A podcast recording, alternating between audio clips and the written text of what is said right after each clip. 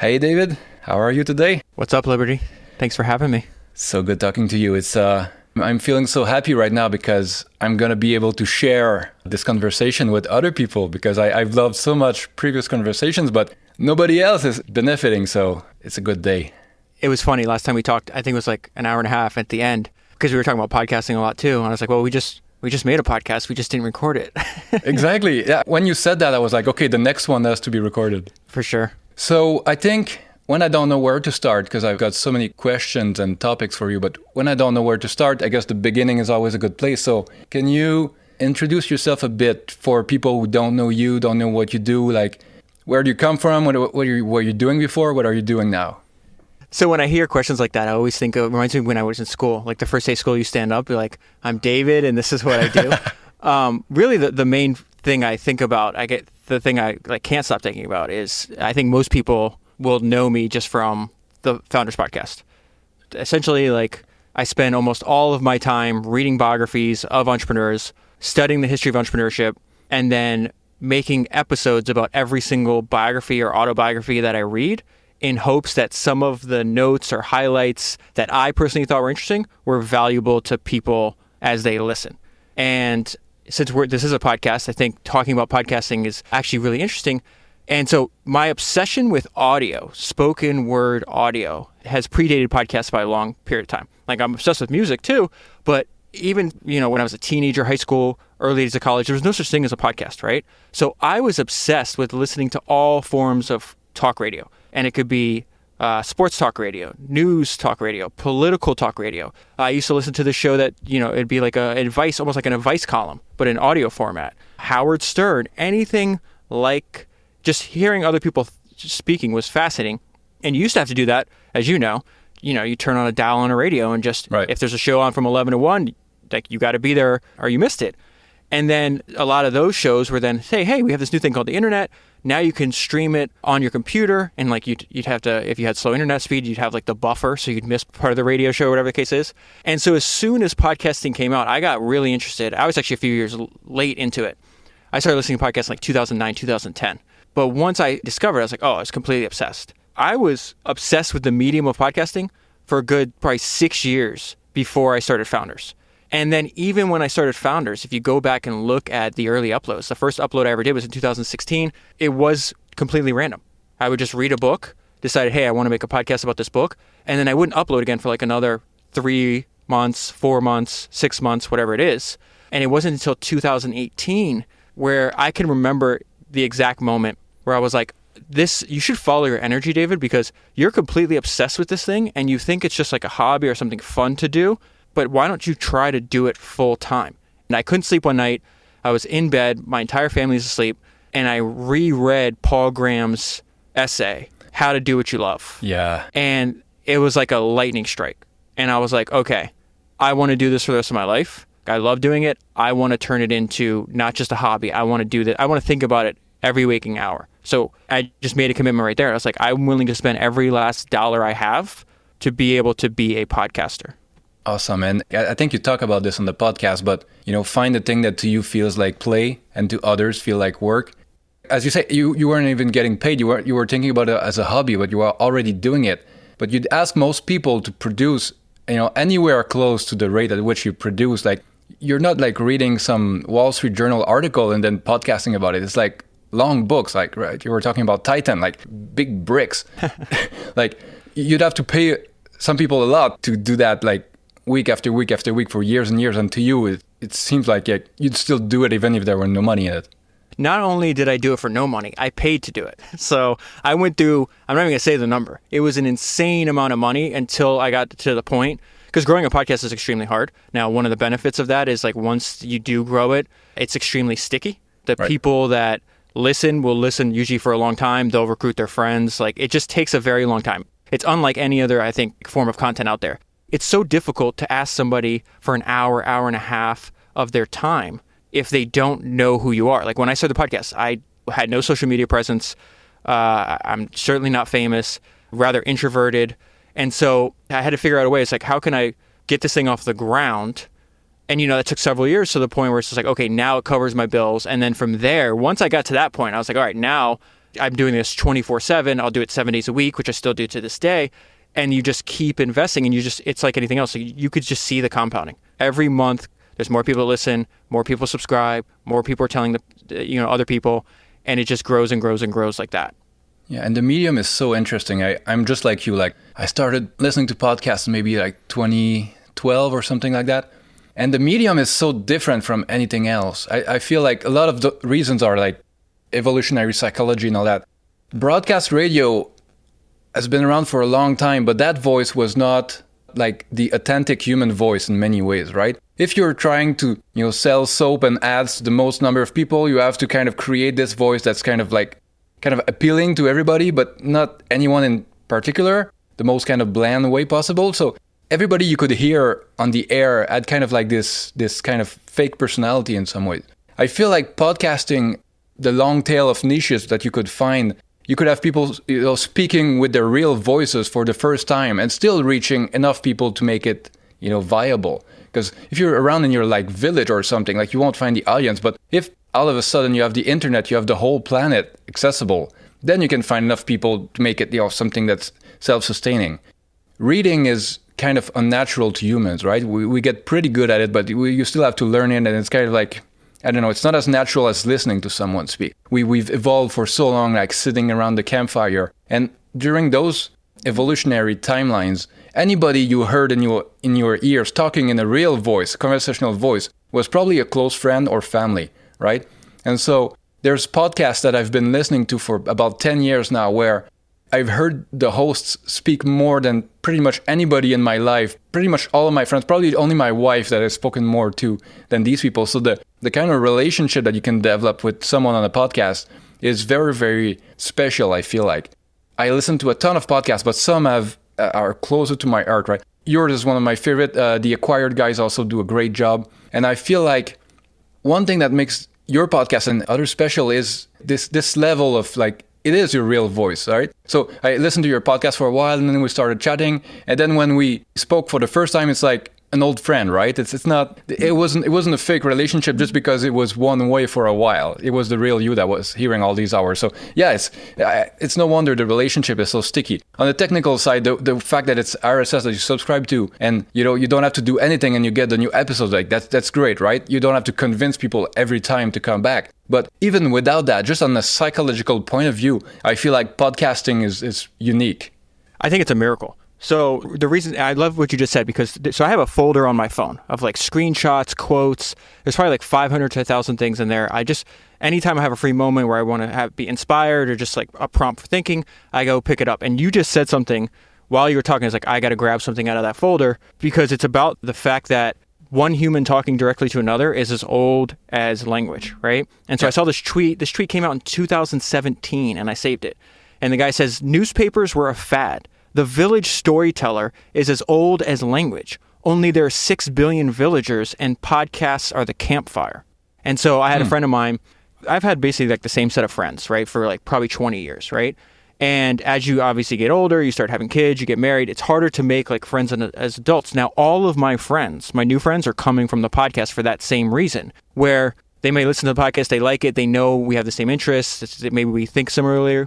And what happens is like when you start talking, they're like, oh, like having dinner with you or being on a Zoom or being on a phone call is just like just like getting a podcast. It's the same thing. And so yes, you use the word authentic. I think that's extremely important. So I was talking to now a friend of mine that I met through the podcast, and he's like, "Hey, I love this idea." So he's running this very successful business, and he's like, "I like Jeff Bezos's framework that I learned from your podcast about." When he was starting Amazon, he's like, you need to build your business around things that won't change.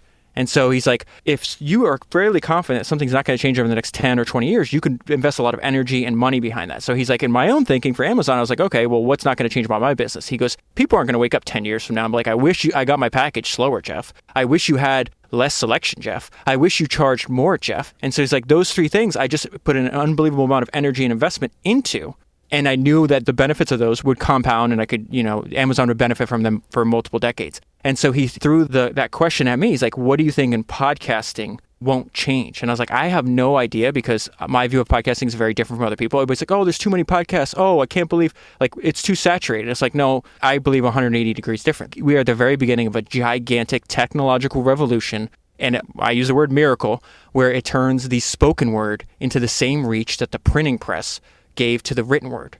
Hmm. And so when people are like, "Oh, I can't believe you know somebody else is starting a new podcast," that to me that's like saying, "Hey, you know what? We have enough music. No, mo- Yeah. no one make any more music. Hey, books, we have enough of those books. Most of the books don't sell. Don't write any more books. Movies, we got millions. Don't make any of that. It's like, no. Like that we're we have no idea what podcasting is going to look 10, 20, 30 years now. But one thing that won't change, and the reason my podcast is set up how it is, where it's like I don't have intro music, I don't have ads. I when I do the podcast, I talk directly to one person. Right? Yes. I I don't I feel that. yeah, and I, I get that feedback all the time. I never understood when I was watching YouTube videos. Right? They they always said the video was like, "Hey guys," and I'd look around. I'm like, "What guys? I'm watching this video by myself. There is no guys. It's just me and you." And so we've talked about this in private conversations where I think it's really helpful if somebody wants to start a podcast. Like, put a picture of a friend in front of you you know, and just like I'm talking directly to that person. But the idea that I had when I started Founders was like, hey man, it would be kind of cool. Like, what if you could meet up with your friend once a week and he would just tell you about interesting things from this book that he read? How many people could possibly be interested in that? My guess is like I'd be interested in that. I got this idea from Tim Urban where he from Wait But Why. He's like, listen, when I write uh, a blog post or a book or whatever case is, he's like, I just write for Tim because I know there's at least 100,000 Tims out there that are just like me. And in his case, his audience is obviously larger. He's like, there wasn't 100,000 Tims. Turns out there was millions of Tims. And so I think that the same way, it's like how many people are interested in history, entrepreneurship. Like if you look at my natural interest, right? Founders sits in the middle. I like entrepreneurship. I like reading. I like podcasts and I like history. That's what Founders is. Yeah, I don't remember the name, but there's a, a law, right? And one of those laws which says something like the internet is bigger than you think, even if you take into account this law, right? So everybody's like, oh, I, I'm just doing my little thing. Like, who's going to care about that, right? It's kind of like when I started my newsletter, just did it for me, right? Just stuff that interests me. And who's going to be at the intersection of these Venn diagrams where it's like Deadwood jokes and like Soviet nuclear submarines and finance stuff? Like, it's all kind of pretty random, right? It's not something that you could easily make a pitch for. And yet somehow some people seem to like it, right? So to go back to the authentic part, it feels like people who try to have this big master plan in advance where they like they oh, I'm gonna target this. uh, No, like if you don't find it interesting, what are the chances that someone else is gonna find it interesting, right? It's like start with yourself, start with the audience of one. And I've been influenced by what you said about speaking to someone specific. I'm trying to learn that when I podcast by myself because it's very different. Like when I'm talking to you, I can feed off your energy. But when I record, like I didn't ask me anything, when I'm just alone with a mic, right? And it's like, who am I talking to? The brain kind of looks for an audience, and if if you grab onto the the usual like, hey guys, that's it's, it's so weird, right? It's I don't know. I'm kind of thinking about the same thing with writing. In the newsletter, it's it's too easy to have this kind of amorphous audience in mind, where it's like, oh, all of you, right? But no, no, no, no. It's like I'm talking to you, and that's super powerful. I just I have one other thing about authenticity Yeah. because I think that's an extremely important point. Humans crave it, right? And the best demonstration of this is like look at if you turn on like a cable news show, at least in America, right? They're on a fancy set, they have lighting, they're wearing makeup. Somebody else is like written out the words they're gonna say. Many cases they're wearing like business suit up top and like shorts and and, and sandals underneath. It's completely fake, right? And then you have maybe two hundred thousand people or fifty thousand people watching any time, and you take somebody like the biggest podcast in the world, where it's like Joe Rogan, go back and listen to his very first episodes, and even the episodes he does now. It's just like three hours, completely unedited. He's hanging out with somebody he likes that he's genuinely interested in. They're getting up to go to the bathroom. They're cursing. They might be drinking. They might be smoking. They might be laughing at funny things on the internet. Why has that attracted 11, 12, 13 million people? Because it feels like you're hanging out with your friend. If me and you were in person, we'd watch a TV or maybe having a drink or whatever the case is, and just that it's not scripted. The, the conversation is going to go in unpredictable ways. Just before we started recording, you're like, I never know what I'm going to say. I don't either. When I sit down to record Founders, I have the book, I have my notes, I have my highlights, but I don't have a script. It's just like what I really wanted it to be is like if I sat down with you at dinner and I talked about this book. Sometimes I'll be in the middle of a thought, like, oh, wait, I'm going to stop that thought. I'm going to then maybe think of something else. I'm going to go over here. I'm not interested. I, I- there's very few scripted things I watch in general, other than like the movies. I really lo- love films. And I actually think uh, the way I think about, I realized because I read the biography of George Lucas, Steven Spielberg, Francis Ford Coppola. I got a bunch of other biographies of filmmakers in this giant stack of books that's on my feet right now. And I realized I was like, oh, the way they think about making films, I think about podcasts. It's Right. the exact same thing. No, I, I watched a Steven Spielberg documentary because of your episode about him, and as you say, it's like it's one of the things I see in you. It's the power of focus, right? When you figure out what it is you want to do, and you there are so many distractions. It's so easy to try to start new things because you know the honeymoon phase is over, and like this isn't this isn't novel anymore. Let's try something else and something else. And if you can figure out what it is you really want to do and focus on that for long enough, that I have this theory that the internet is really good at finding good stuff over time. Most people start out and they quit before that happens, right? If they had just stuck with it for a longer time and more iterations that improved a bit more, and then over time people find them. It, it feels like this is kind of like the benefit of focus and of long-term thinking that is so rare to see. I guess it's part of the of being authentic because if you're just trying to do something because you think it's going to be successful or because you saw someone else do it and so I'm going to do that too, how long can you stick with that when it doesn't work? If the whole point of doing it is it it's gonna work and it doesn't work for six months, for a year, who's gonna power through if your your engine inside is just I'm gonna get a trophy soon, right? But if you do it because you love it, then all of the other goals are a lot more possible, right? They're kind of a symptom of just sticking with it long enough. I don't know. So I have a benefit of the fact that I spend seven days a week reading biographies of people that were so remarkable that somebody wrote a book about their life. Think about like that is a, the tiniest percentage of all humans that have ever existed. And I think I combine it with what Warren Buffett said. He's like, it's really important, like you choose the right heroes. The fact that he had like a hero of like Ben Graham and other people that he's talked about over and over again in his shareholder letters and his biographies. And so what I look at through the, the research I've done for my podcast, like now I have a ton of entrepreneurial heroes, like my own entrepreneurial Mount Rushmore. And whether it's Steve Jobs, Enzo Ferrari, David Ogilvy, Charlie Munger, Henry Singleton, Edwin Land, I mean, the list just goes on and on about the people that I'm super inspired by. Uh, Paul Orfalea, the guy, the guy from Kinko's, it's just completely un- unique operating system on how to build a business and, and to build a life. What I realized that they all had in common is they followed their own drift, to use the quote from Charlie Munger, but they did what they did for an extremely long time. You know, the the reason that I, everybody's like, oh, it's so cliche to study Steve Jobs. I take the exact opposite approach. You haven't studied enough. You need to reread these books. I've read like ten books on him. There's probably ten episodes in the, in the Founders Archive about him, and I'll read every single thing that I could find about him because it's like, how rare is it that somebody made? He evolved as a person, but you go back and talk to like a 19 year old Steve Jobs when he was working for Nolan Bushnell at Atari, and it's just like Nolan Bushnell, right, was the founder of Atari he was running Nolan Bushnell is, is interesting in his own right because at that time it was standard operating procedures like okay the young person founds the technology company the venture capitalists replace him with adult supervision quote unquote. Right. Nolan ran Atari. And so Nolan's like 27 he hires Steve Jobs and he said he goes there was something indefinable. He goes there's something indefinable in an entrepreneur that I saw in Steve Jobs. He's like he just had it.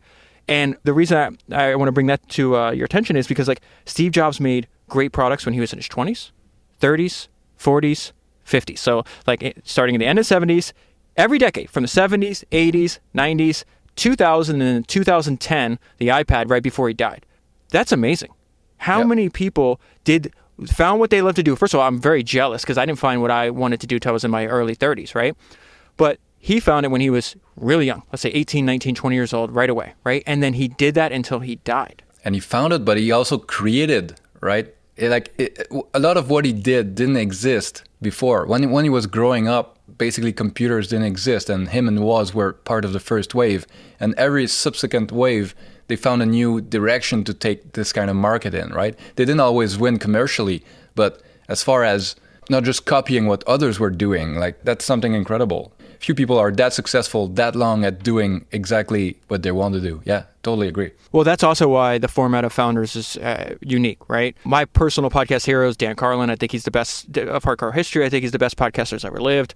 And so he inspired me. He's like, I wanted, if I do a podcast one day, I'm going to do it as a solo endeavor, right? I also did that because there's a ton of uh, podcasts in entrepreneurship space that got a head start and they're really good at interviewing. And people think, they, they might look at like a Joe Rogan and be like, oh, he's just sitting around goofing off for three hours. How hard can that be? to be entertaining and keep somebody's attention for three hours are the example I always use. So I get a lot of people that listen to the podcast and they're like, hey, uh, I want to start a podcast. Do you have any advice? And so we just talk about it. And usually it's the same format. They're like, I want to interview entrepreneurs and investors. I was like, okay, are you going to like Are you going to do a better job than Patrick O'Shaughnessy at Invest Like the Best? Are you going to do a better job than like Tim Ferriss? Like what they're doing looks easy because they put in so much effort, and now they've done hundreds of episodes. And not only that, before they even started a podcast, they were diligent in learning. They read a lot of books. They were extremely uh, inquisitive. They were curious. They took notes. They kept that. It's not like they learned something when they were in their 20s or 30s and then just forgot it. They kept they kept reviewing it. They pushed it forward. They added on to it. I was like, you can do that, but they just seem to me like they're so far ahead of you. Like, find a different angle. Podcast is a medium. That's what people. I, I talk to so many people they don't seem to understand. It's just a medium. It could be whatever you want. It could be an interview podcast. It could be a highly scripted podcast like Gimlet. It could be a solo show like mine or, or Dan Carlin's. But there's all these other undiscovered formats. It's not settled. Yep. Just be creative with it. Yeah, and also if if you want to do something unique for a long time, I think it helps a lot if not sure how to phrase it, but if you keep a lot under your own control, right? So if you're interviewing other people, a lot of the quality of the show will depend on the quality of the guests, and a lot of that may not be under your control for a very long time right? Uh, but if I write a solo newsletter or if you do a solo podcast, almost everything you need is under your control, and so it's feel easier to iterate quickly.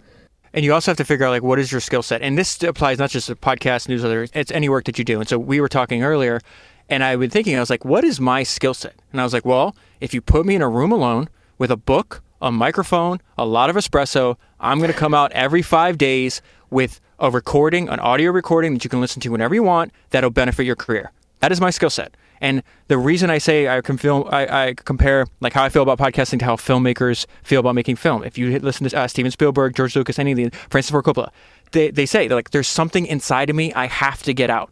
If I'm not now, right now we talked about like I'm rereading Titan, right? 600, almost 700 pages, extremely dense material, extremely important material. By the time I release this, by the time I sit down and record, and hopefully I'm going to do it on Friday, you know, I probably spent 50 hours. That's not an exaggeration 50 hours researching for every 90 minutes of the podcast I make, right? And I couldn't do that if I had to rely on other people's schedule or if I couldn't just shut myself in I say a room, but you could see like I know people listening can't see me, but you can see me. I'm in a sound it looks like a soundproof phone booth. It's the size of a phone booth, but it's soundproof. This is where I record all my podcasts. And I could just sit in here. I close the door. I hear nothing that's taking place outside. And I'm just alone with, I, it gets my full attention to what I'm doing. And I want to tie this this into what you just you mentioned the, the, importance of focus. It's like that's not even my idea, right? The the fact is like there's a lot of opportunities that pop up, you know, when you put your work out there and it resonates with certain people. And so in like the podcast space or the newsletter space or any kind of, you know, creating online space.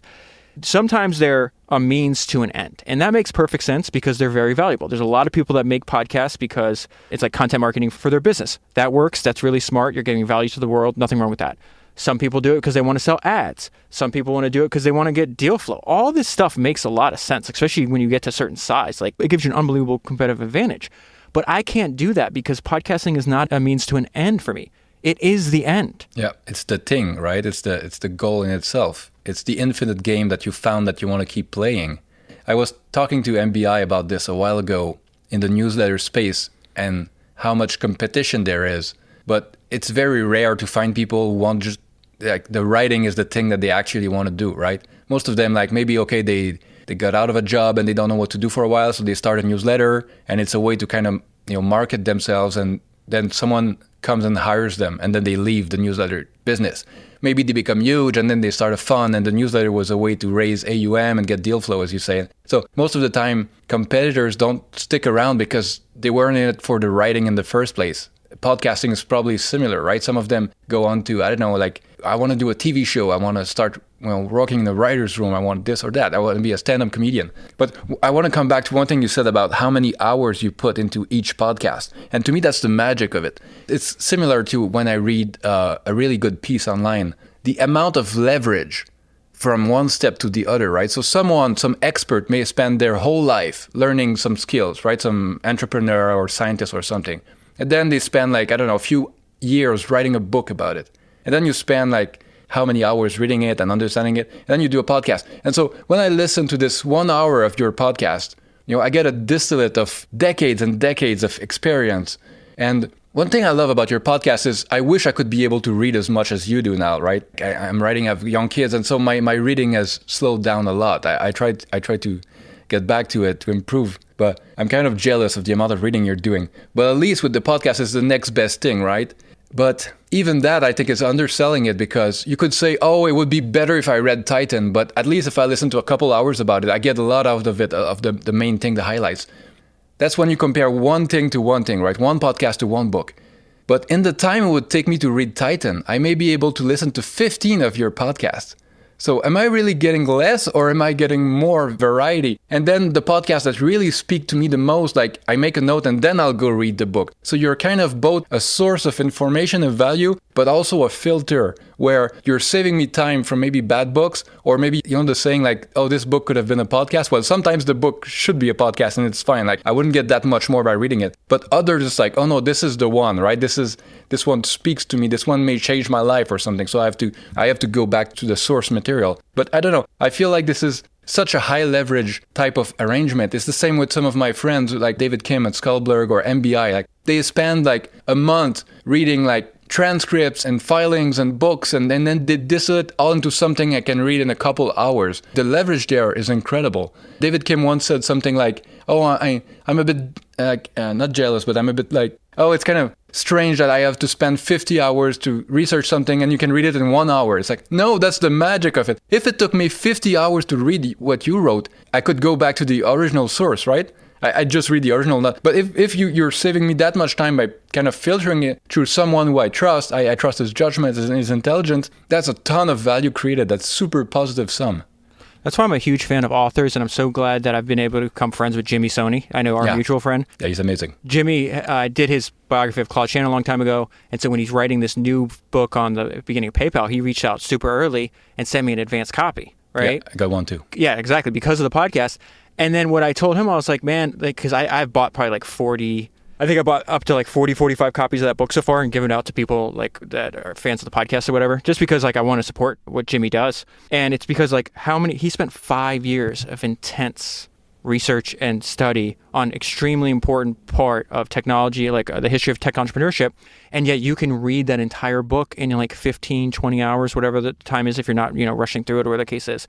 So this is the way I think about the podcast because everybody's like, how should I use founders? And like, it's a weird podcast in the sense that usually, you know, podcast players publish in, you know, the newest episode latest. It's, but I'm uh, maybe the only one of the only podcast hosts where I don't have, if I do an episode right now, I will not have the full attention of my audience, right? Because I was just in LA. I flew to LA for 48 hours because there's a guy uh, named Alexis Rivas. He's founded this company called Cover. It's one of the, in my opinion, one of the most pr- impressive private companies. And I'm not a private company investor, right? So I don't even, I literally don't think about anything but the podcast.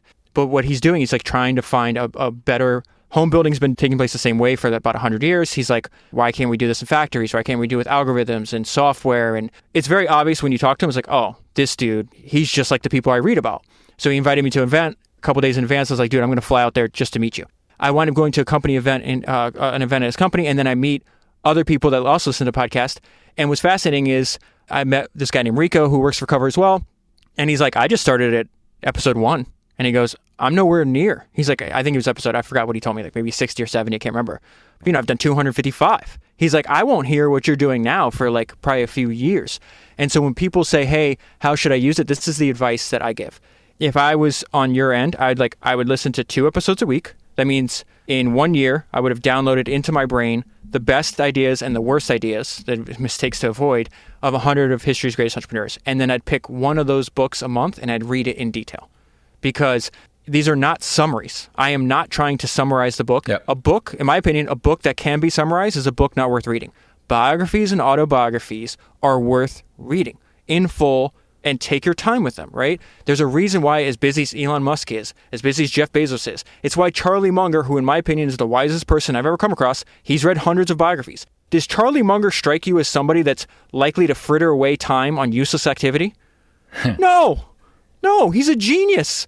And if he's telling you, hey, I'm a biography nut, I think the ideas, if you just read a business book, the ideas are not going to stick unless you can tie the ideas to the personality of the person.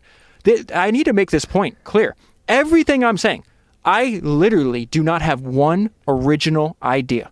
I can go through my entire life never having an original idea, just studying the great ideas, the best ideas of the people that came before me, and I will have a wildly successful, happy life. These are not my ideas. I'm just the one that's going to, I use this term for a while. It's like idea archaeology. The yep. same way that an archaeologist is trying to uncover bones of dinosaurs, whatever the case is, I'm just picking up books. Most of the books I read are super old. Some of them you can't even find. I've spent on individual books $300, $400, $150 because they're so hard to find.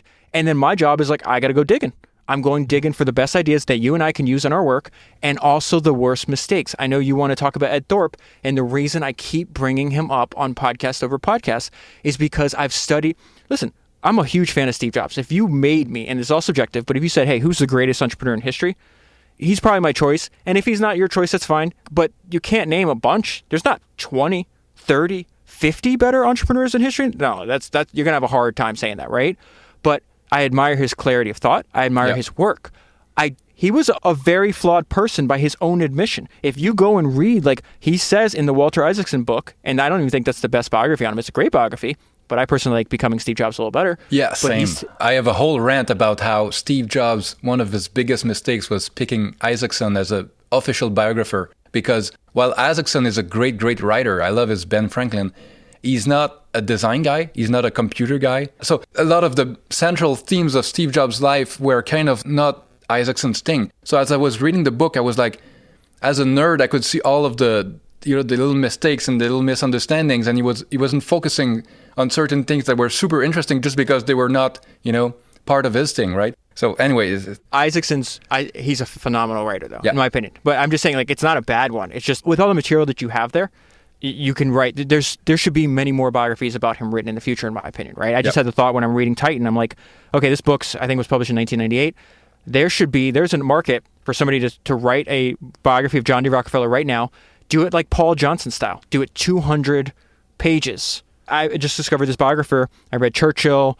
Mozart, his Mozart biography. I'm reading his Socrates biography. He writes, they're like 190 pages, 200 pages. So, anyways, the point I was getting to was that read the Isaacson biography because Steve tells you why did I agree to do this? Because I wanted my kids to know who I was. I wasn't around a lot because I dedicated my life to Apple and I want them to know who I was. So, to me, that's not like, as somebody who grew up both sides of my family tree, there's not a lot of, I had no mentors. I had no one to emulate. All I saw was bad decision after bad decision after, oh, I don't want to be like that person, up and down the family tree for generations, right?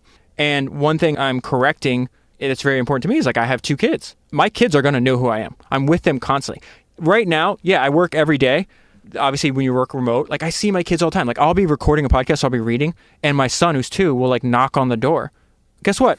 I'm stopping what I'm doing. If he wants to go play blocks or Legos, or he wants me to take him to the park or the pool, that's why I want to talk about Ed Thorp with you because I literally just took, I read Ed Thorp's biography, autobiography, and I'm like, oh, this is the guy out of every single person that I have studied.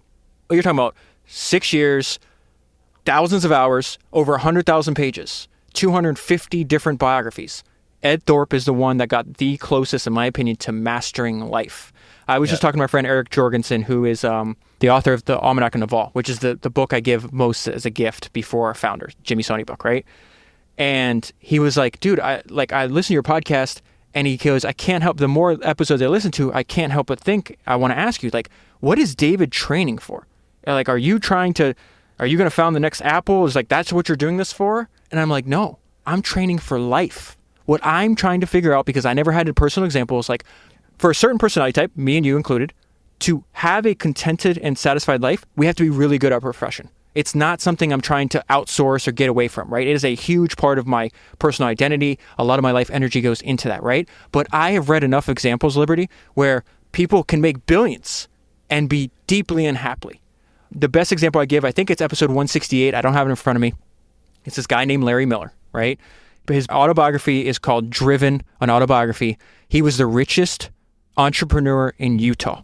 He is writing the autobiography as he is dying and he says, Mine is a cautionary tale. He's like, I have a 30,000 square foot house on the hill. I own the Utah Jazz basketball team. I own 93 businesses. He's like, I didn't know my kids growing up. I didn't know my wife. I didn't take care of my health. Literally, he's dying because he was so like, he didn't exercise. He ate terribly. His body was They had to amputate things off of him. Uh, he's like, all he's. I didn't even have fun. He gets to the end of the book, and he's like, if I could do it all over again, I would have worked less. I would have known my kids. I would have spent time with my wife, and I would have had fun. Think about that. The richest person in Utah didn't enjoy his life. That is terrifying to me. Terribly sad. And I keep mentioning that book, but Stumbling on Happiness by Dan Gilbert as this kind of lesson where most people are very bad at predicting what's going to make them happy. And they mostly just like it's mimetic, right? They look around what are others doing and they do that. And all this reading of other people's experiences, including the mistakes, that's what it does, right? It gives you kind of a base rate for what's actually happening, right? If you chase money all your life and you actually get it, what does it mean? Does it automatically solve all of your problems and make you happy? Not at all. Well, you can hear someone say that, right? But in the abstract, it can sound like, oh, let's be content not to have it, right? And and let's not be jealous of these people. But deep down, we truly believe that they've got it made, right? But no, if you read in detail someone's life, like the words coming out of his mouth, right, or his pen or whatever, I think that's much more convincing. And what you said about like if a book could be condensed, like it's not worth reading, reminds me of what, what I said with uh, Cedric Chin on, on another podcast. And he studies expertise, right? He studies how people learn. And uh, one of the great theories there is that the way our minds work, if you give someone just the bullet points, right? The principles, do this, do this, do this, it kind of doesn't work. If you have the whole story with all of the details, the details may seem kind of unnecessary or pointless. But at the end of the day, our brains are made to remember these stories and use them, and you never know when the details are actually going to be useful to you, right? So, Charlie Munger, he doesn't have just a bunch of bullet points and principles, he has the stories in detail. So, when he sees something, he can know if the principles apply because there's a lot of pattern matching around it, right?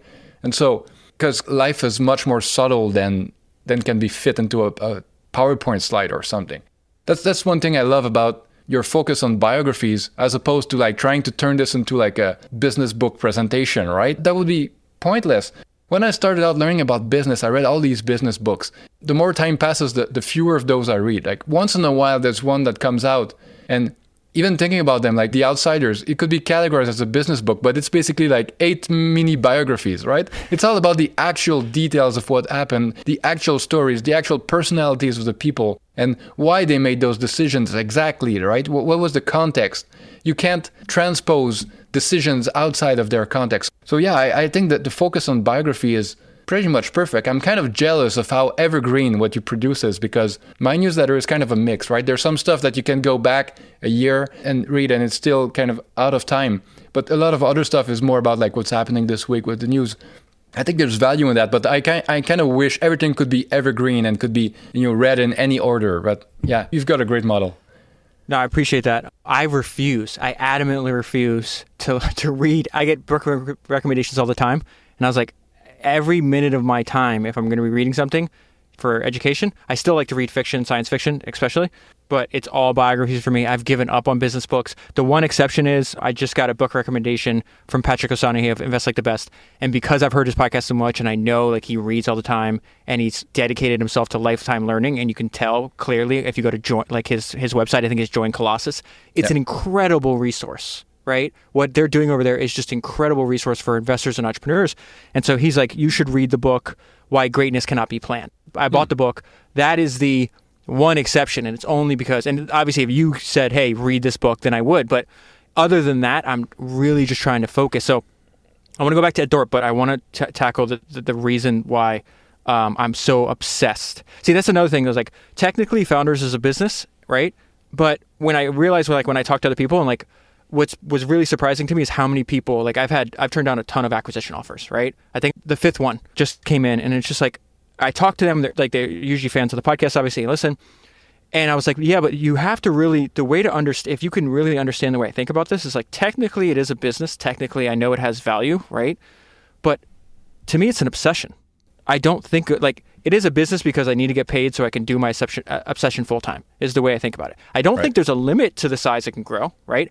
I think of like what Steve Jobs said. He's like, listen, I I want to make insanely great products. I truly believe that my products are the best tools for your mind that anybody's ever created.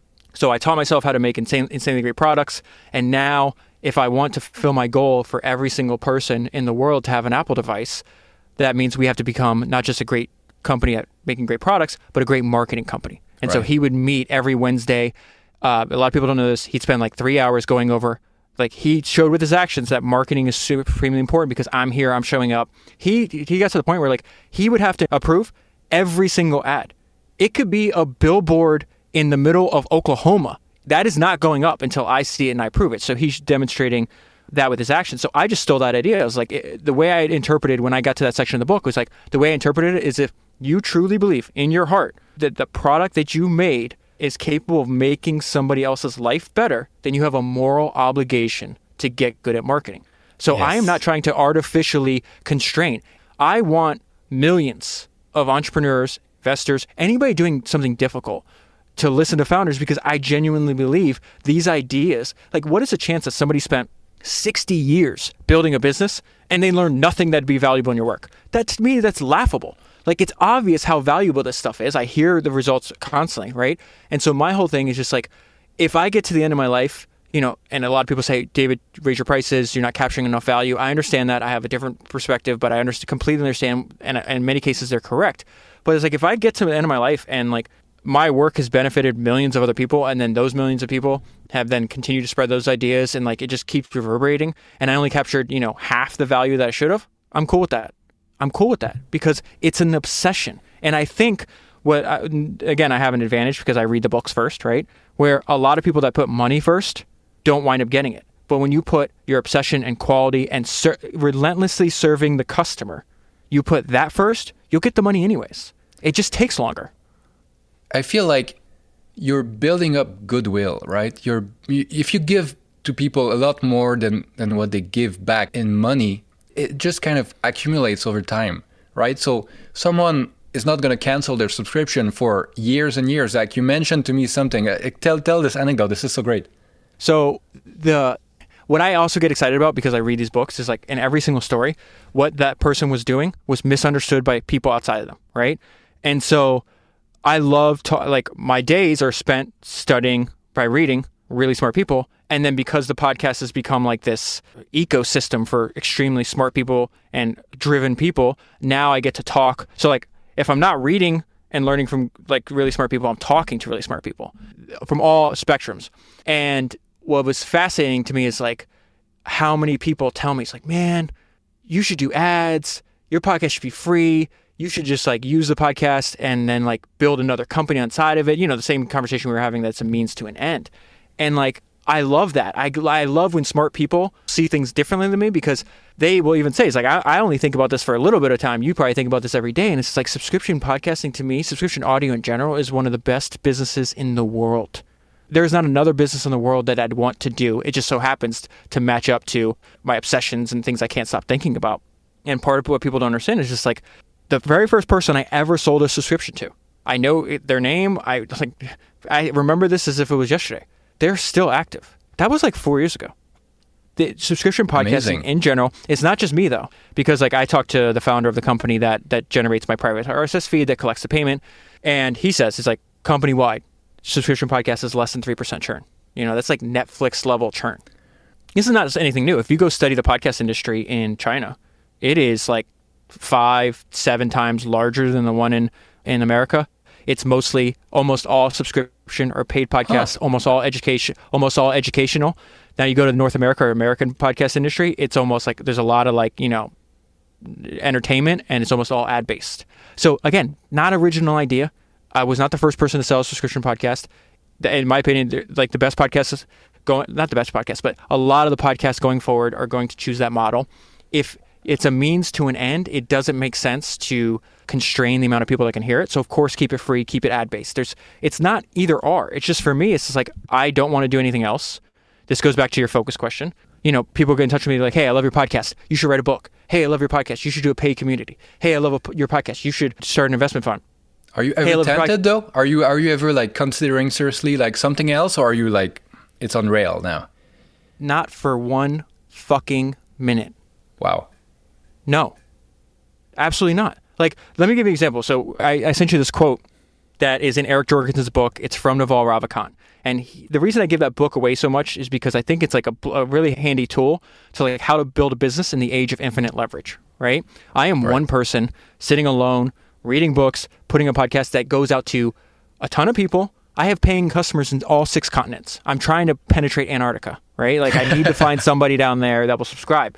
But it's clearly like a high leverage activity. And so being what Naval said is dead on. And I talked about this with Eric the other day through text message. Being at the extreme in your craft is very important in the age of leverage. And this hit me, right? I reread that highlight over and over again. I watched this fantastic documentary. You know Tony Hawk, right? The skater? Yeah. Okay. So like when I was a kid, everybody loved Tony Hawk, right? He was like the godfather, like the creator of the skating industry. And so there's a fantastic documentary on HBO Max. I recommend anybody that's interested in founder mentality. You know, I repeat that over and over again in the podcast. It's just like it doesn't matter if they're a filmmaker, they're building a business, they're an investor, they're a skateboarder. In Kanye West, same thing. Now that I, I've consumed so much information and processed so much information, it's just like, oh, that woman, she's got founder mentality. That guy, that person has founder mentality. Tony Hawk had founder mentality. And so I'm not going to summarize the, the documentary other than it's fantastic. And like he just followed his passion. He started loving skating when he was like 12, 13, and he never stopped. I didn't know there was like a bull market in skating. Like he got super famous and then the whole industry collapsed and he had to get a job, but he never stopped skating. Hmm. And I, I love his dedication. The way he thinks about skating is the way I think about podcasts, right?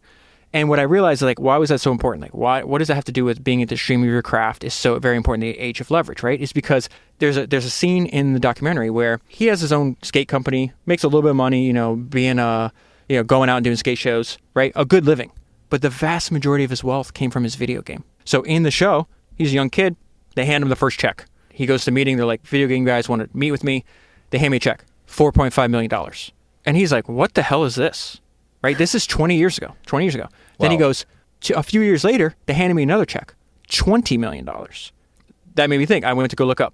His video game in that time, since he got that $24.5 million, right, has brought in $1.4 billion in revenue.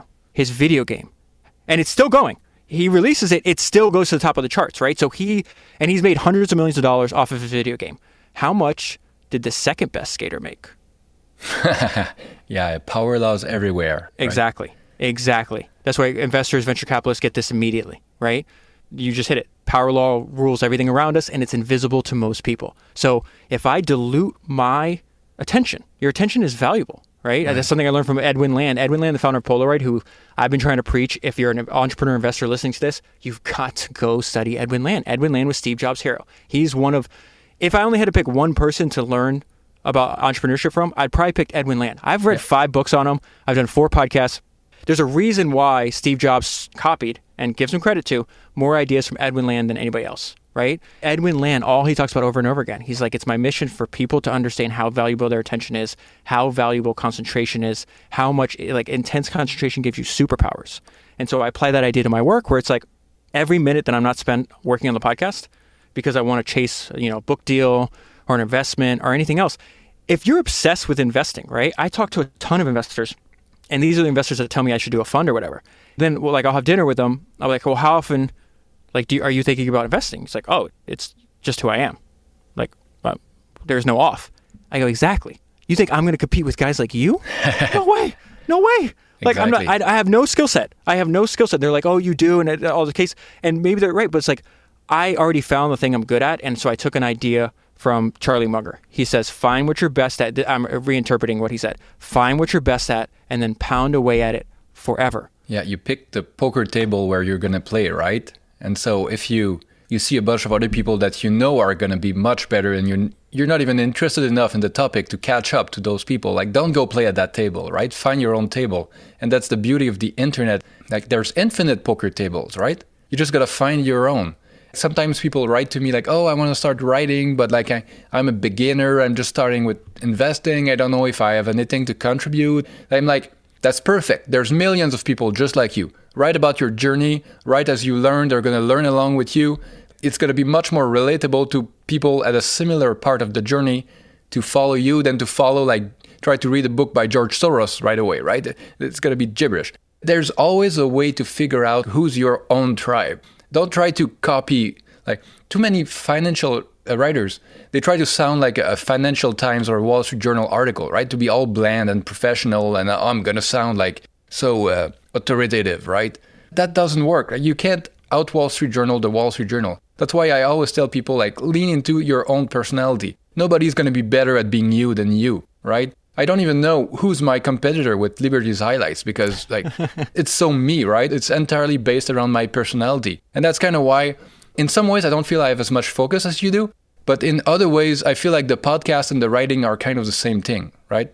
It's just the medium is different enough that the result the resulting artifact is different enough that for some things it's better to do a podcast because I can't get that out of the writing. But it's still kind of the same impulse. I'm trying to get at the same thing. I'm going to try to talk about stuff that interests me. One of my missions is try to inject a bit of randomness in everybody's lives because everybody's a specialist nowadays. That's the way to get ahead in life in many ways. So all of the overachievers specialize in something, and that's cool. But they're so deep into their field that they never have time to kind of go outside and go look around in other fields. And I feel like at the intersection of all these disciplines, there's a lot of good stuff that's to be found, right? I'll never outcompete a specialist into their field. But if I can you know put together four or five different things and do the 80-20 rules on a few things i may be able to you know find stuff that they will never find. And while they may not have time to do all of the reading and research that i'm doing because I, I, kind of don't have real jobs but that's what i do full time i can distill it you know what we were saying before into this newsletter that goes out a few times a week. And then they scan around oh you know, a few things are interesting to them, and, and now they've maybe learned about you know a new artist, a new movie, a new technology, a new whatever. But I'm just trying to kind of inject some of that into people's lives. And I feel like it's all part of the same thing, right? The podcast is part of the same thing.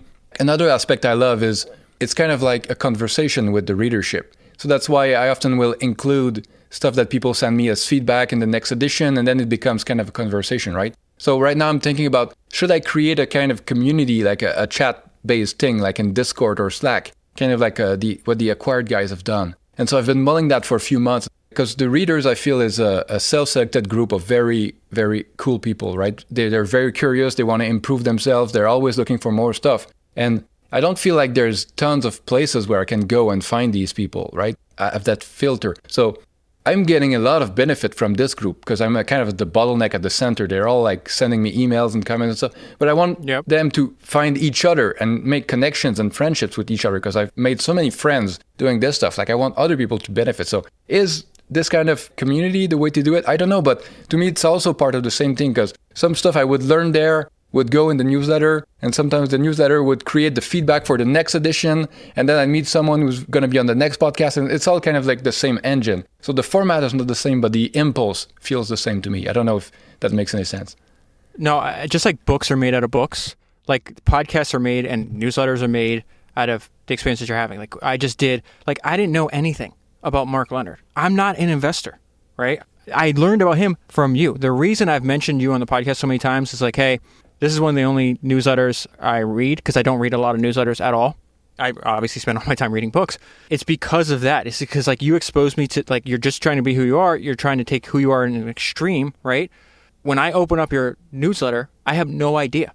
Like I know you're going to talk about business and investing because that's your passion, but you're going to throw in, you know, a Deadwood GIF or you're going to say, hey, I had this conversation, exactly what you said. Like when I, I talked about you in the Mark Leonard episode I just did, which I think is episode 246, where it's just like, Liberty's the one to help me organize my thoughts with this.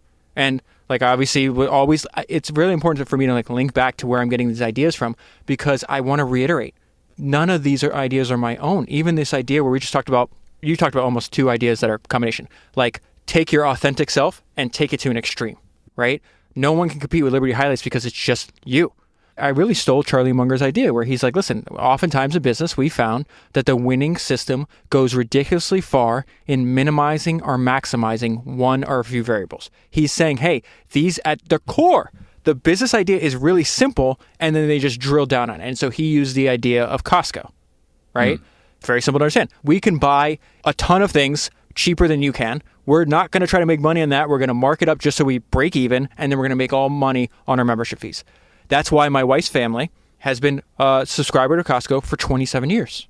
It's simple to understand. I understand the value as soon as I walk through the door, and you have me forever. Yeah. That's a very powerful idea. In business in general, well, I guess in life in general, almost all of the really powerful ideas are super simple, right? They're just hard to execute consistently over time. They're hard to remember. And that's why I feel like I keep writing about the same things over and over again because I'm just trying to refresh my own memory about these things. It's very rare to find a totally new idea. Like the details can be new, but totally general concept, right? A principle at a very high level to how to lead your life or how to have a good business. Like it's all kind of the same thing. It's all like it's like DNA, right? It's it's four letters, but you can build anything you want with it. Well, you always go back to the same few principles, right? Create value for people and how to lead a good life, right? Be nice so, to people, treat them as you want to be treated, move around, eat good stuff. Like that, it's not that complicated, but yet you look around and it's so hard to do. That's because people crave simplicity, but we overcomplicate things by our nature. And so that's why I just say no to everything. When Steve Jobs told me, right, and when I read his biography, I feel like I'm having a one sided conversation with him. When he said focus is saying no, I didn't just read that, like, oh, that sounds good. No, I started applying it. The answer is no. I found what I want to do. And I'm going to do, and like, I'm just, all I'm trying to do is make it better over time and then spread to as many people as possible. But I want to hit on something. It's like that people, I think, fundamentally misunderstand because business is obviously extremely complicated. Building a, a great company is ex- incredibly hard. That's why there's so few of them, right? But when you go back and study them, it's not like they had 25 ideas. They mm. had like five principles, five ideas, six, a handful. They would repeat them over and over again. I've read a ton of books. I've read every single one of Jeff Bezos' shareholder letters. I've read three biographies on him, read all his own writing, read transcripts of his speech. He repeats the same stuff so much, they're called Jeffisms. He had like a handful of ideas. I'm talking about less than 10. He just repeated over and over again. And he said, hey, that principle worked in retail. I'll apply it to this. And then I'll apply it over here. And I'll apply it over here. They all like this. Enzo Ferrari, Steve Jobs, any of them. They didn't have an abundance of ideas. They had a handful of extremely important ideas that they repeated to everybody because you have to you have to repetition is persuasive, and then they applied them for an unbelievable long period of time. This is why I was in a rush to try to find my life's work because you know how Charlie Munger says, "Hey, uh, you know, if you study the main concepts, it carries most of the freight." You know, yeah. uh, and so what I realized in my own research is like I think time carries a lot of the stuff we see, like time carries a lot of freight. It's just that most people, to your point, will start something. Maybe they'll start for a year, they don't see any traction, you know, and they'll jump to another thing, or they'll start a company. It's like start. And there's like a mind virus that I see in, in the entrepreneurship industry, where it's like, okay, I'm going to start it, I'm going to scale it, and I'm going to sell it, and I'm going to do it all over again. Yeah. And it's like okay, and then when I talk to them, but when I talk to them about this, because you know I talk to a lot of founders, like, hey, I don't know if I should sell my company. What should I do? Whatever case is like, I was like, do you have a better idea? right? And they're like, no, this is my best idea. I go, so you're going to sell your best idea and you're going to go work on your second best idea. How the fuck does that make sense? I go, who are your entre- yeah. who are your entrepreneurial heroes? Tell me who you look up to. They name them. Did they work on a, uh, an idea for five years? No, inevitably. If we know their name, they worked on something for at least a decade, two decades, three decades. And you're three years in, you want to jump out.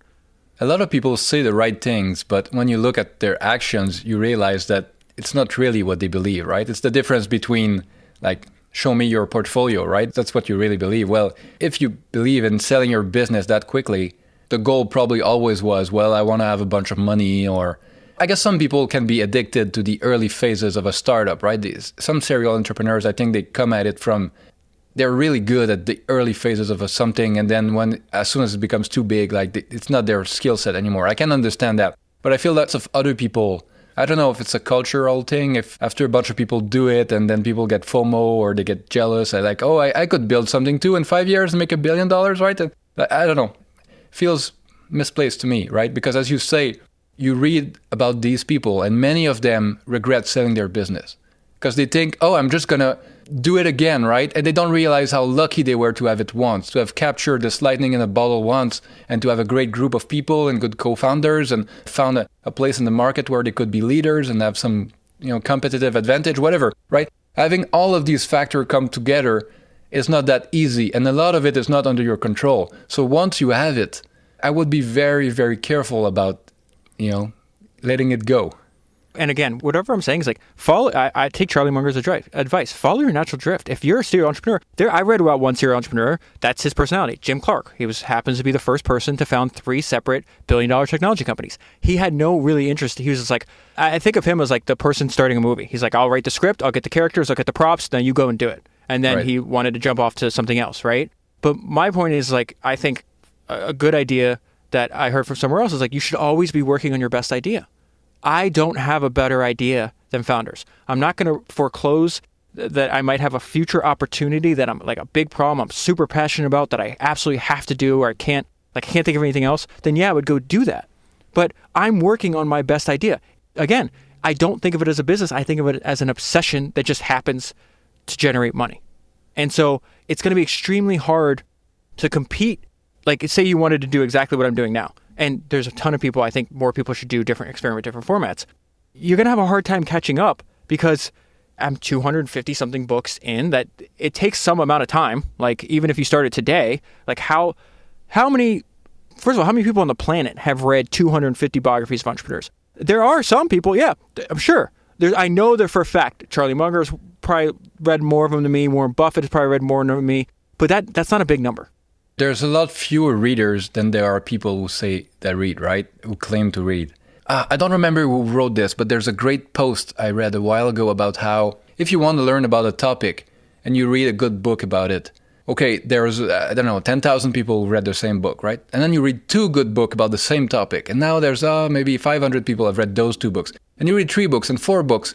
And you try to find books that take the thing from different angles, right? So one book is about like evolutionary psychology and the other is about Adlerian psychology and the other is about like you, you kind of create this little mosaic of things kind of around the same topic but from all different angles, right? And I think you increase your resolution of you know the knowledge of that topic to a level that very very few people will have the same overlapping number of sources, right? And if you've read 250 biographies of founders and entrepreneurs and, and even overachievers like Arnold Schwarzenegger and others, I think that's very very unique first your overlap is reading all of those while podcasting about those, right? So those two combine together because you don't read the same when you're going to make a podcast about it as when you're just randomly reading about it, right? It's more active no, reading, I, I probably. No, well, I do. for you, maybe, but that's part yeah. of your superpower. Most other people probably don't, right? The skill of podcasting, too, is something like even if you forget about the books, just speaking into a microphone for that long, getting feedback from reader listeners, and like all that stuff is probably like probably count people on one hand around the world, right? Exactly. My point is, it's like again, this is not my idea. I'm working on my best idea. The reason I brought up the fact that, you know, like I have basically a head start is I, that's the way I think about Warren Buffett's like moat. Moat to me is just like why are you hard to compete with? So if you're again, I'm just taking their ideas. It's like find your obsession, see if you can build a moat, and then just don't quit. These are simple ideas, like you said. I think you said like simple ideas but hard to do. Yeah. And so that's the way I think about it. And the reading of these biographies has informed me. That's literally what gave me these ideas. And so if I'm not applying them to my own work, then I'm wasting my time. Can you describe your how you use Readwise? I think this is a great yes. deliberate practice thing, right? Because two people can read the same book or the same thing or listen to the same podcast, and one of them is going to get a lot more out of it than the other, right? Over time, especially. So I feel like your use of Readwise is so great, and I, w- I want to copy that at some point. Okay, so I don't have like a note taking app, right? Everything is in the default note taking app on Apple, right? But what I do read, I think of Readwise, the app, as like my second brain. Okay, so my process is very simple. Like I try to not think about anything. I sit down and read a book. If something's interesting to me, I highlight it, or excuse me, I underline it, and then whatever whatever thought is spawned from that sentence, I write it down on a post-it note. So if you saw me making like the podcast, it looks like I'm doing like arts and craft class. I'm sitting here with post-it notes, scissors, rulers, and pens, right? And so what I'll do is I'll go through the book one time. That's the process. Then I will, the night before I record, I'll reread all of my notes and highlights right in the book and I, I, sometimes i have to work off kindle i prefer to work off physical books right so that's now the second time that i've read the same highlights then i record the podcast that is the third time i have read the highlights and this is why i don't outsource anything and I do everything myself because I'm trying to make a handcrafted product at scale, right? And I think that resonates with people. So then I've now recorded the podcast. So now I go back through and I edit the podcast myself, which everybody tells me not to do, right? So now that is the fourth time I have heard and uh, absorbed the highlights. Then the podcast is done, it's published. I sit down with the Readwise app. I talked to this about our mutual friend Frederick from Neckar Value because he's like, dude, how the hell do you get all like you have so many like I have over 20,000 highlights in in Readwise. And he's like, "How do you get them on there?" I go, "The hard way." He's like, "What do you mean?" I go, "I take pictures of them using the Readwise app. It'll automatically recognize the the text, but you have to fix some things and then you have to add whatever note you wrote on the sticky note, right?" And so that usually per book, that's several hours. But I'll listen to like a podcast in the back. Like it's actually really, I mean, it's kind of tedious. But again, I think like exposing yourself to things that are tedious, like I don't try to avoid work, right?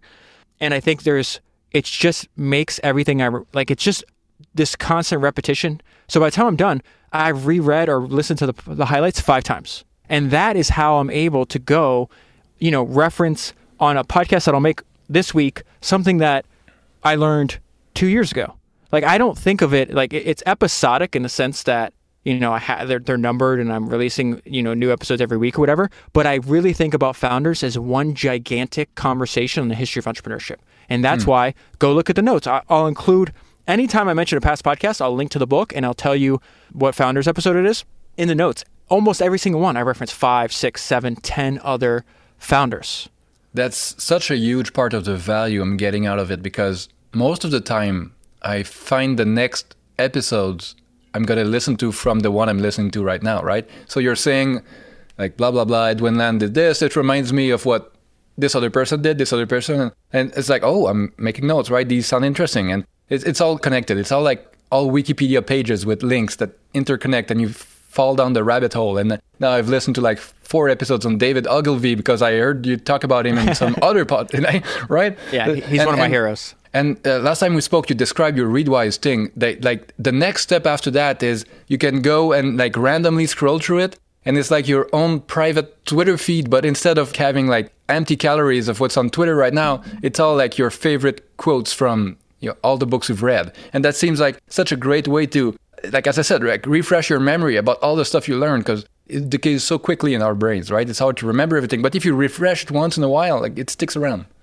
The Readwise app, the iOS app, and I have to like Tristan is one of the co-founders. He's been a subscriber to Founders for a long time, and they just built a. F- I could not make the podcast without Readwise, and I've told him this before. Like that's why I talk about on the podcast. I don't do ads. I have no ads in any of my episodes when I tell you Readwise, like, and people signed up and have uh, have told me it's like, hey, I bought this and it's super helpful just because of what you said. I pay for it. Like, I don't, I wouldn't even sign up with their affiliate program to like to refer. It's just like, dude, I want you guys to keep the money. I'm happy to talk about it. I'm happy to pay for it. But in the iOS app, they have this thing called Highlights feed. You press on it, and it's exactly what you just said. It looks like Twitter, except it's just instead of seeing the person like Liberty RPF and your the satellite, right? you see like I just opened up Creativity Inc. and you see the picture of the book, and then it's just like, uh, quote, this is a Revolver. That's the biography of uh, Samuel Colt that I read. This is Against the Odds, James Dyson. This is The Hour of Fate, which is a partnership between J.P. Morgan and Teddy Roosevelt. This is the biography of Milton Hershey. This is you just referenced Arnold Schwarzenegger. I just see something from Total Recall. Joseph Pulitzer. Look at that. I'm six six swipes in, and it's just like, oh, I have a steady drop of great ideas. And I'm going to tell you where, where I started taking this super serious, why I got the idea to take that super serious. More serious than I think anybody else would on the planet. The reason I spend like an hour or two rereading highlights every day, right, is because I read a 600 page biography of Michael Jordan. I actually read two. Um, I read two biographies of uh, of his. His autobiography is a lot shorter. You can you know read it comfortably in a weekend. The other one not short at all. You know, it took me a very, very long time. It's episode 212. And what I was shocked, and I was a huge Michael Jordan fan when I was a kid. Like I was obsessed with him, right? Basketball's still my favorite sport. And I was shocked to learn how much he talked about practice. He's like, I'd rather miss a game than miss miss practice. He goes, I'm a practice player. I believe in it, and, the, and I, I think he has a lot of insights into his craft that I see in History's Greatest Entrepreneurs. They are obsessed with professional research, using a term by Bill Gurley this like what work do you do that enhances your work when you're not working is the way to think about that right? And so he talks yeah. about practice the whole, whole, time and then he gets to the dream team in 1992 right? And it, this is, blew my mind. So it's like first of all how difficult is it to get to the nba you're talking about what like 400 players out of millions? It's like i don't know the exact number but it's small right? So then you have that right? Then you have the all stars which is like even a smaller subset of a small subset. Then you have people that are getting invited to an olympic team. 12 players out of the entire world that plays basketball, that wants to play basketball for the American team, you have 12. So he's like, listen, I was burnt out. I, I think he just won the championship. He'd been going nonstop. He's like, I had to be here because I wanted to see like the very top, right? I wanted to see their practice habits. And so he said something in that book that gives me chills. I repeat it over and over again on almost every podcast since then. And he said he was shocked to see how lazy they were with practice, right? Maybe this is the best people in the world, right? To your point about a power law. It's like, yeah, you have the 12 best basketball players in the world. Maybe not because Christian Laettner's on the team, but whatever. so 11, 11 best basketball players in the world, right?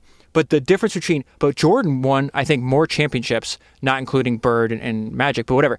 It's essentially like even at the very best, the difference between one and two is still vast, right? And so he said, he goes, he was like disgusted by their practice habits. And he said this word that changed my approach to my work. He says they're deceiving themselves about what the game requires to get to my level. Like he's beaten Charles Barkley's ass at the finals. He's beaten all these other dudes in the finals. He's like, you're deceiving yourself about what this game requires. That is why I don't think about anything else. I don't work on anything else. I don't take days off. Is because I'm not deceiving myself about what if I want to make the best podcast in the world about the history of entrepreneurship, right? Not the biggest podcast in the world. I don't, I don't want to be interested in that. I want to make the best about the history of entrepreneurship.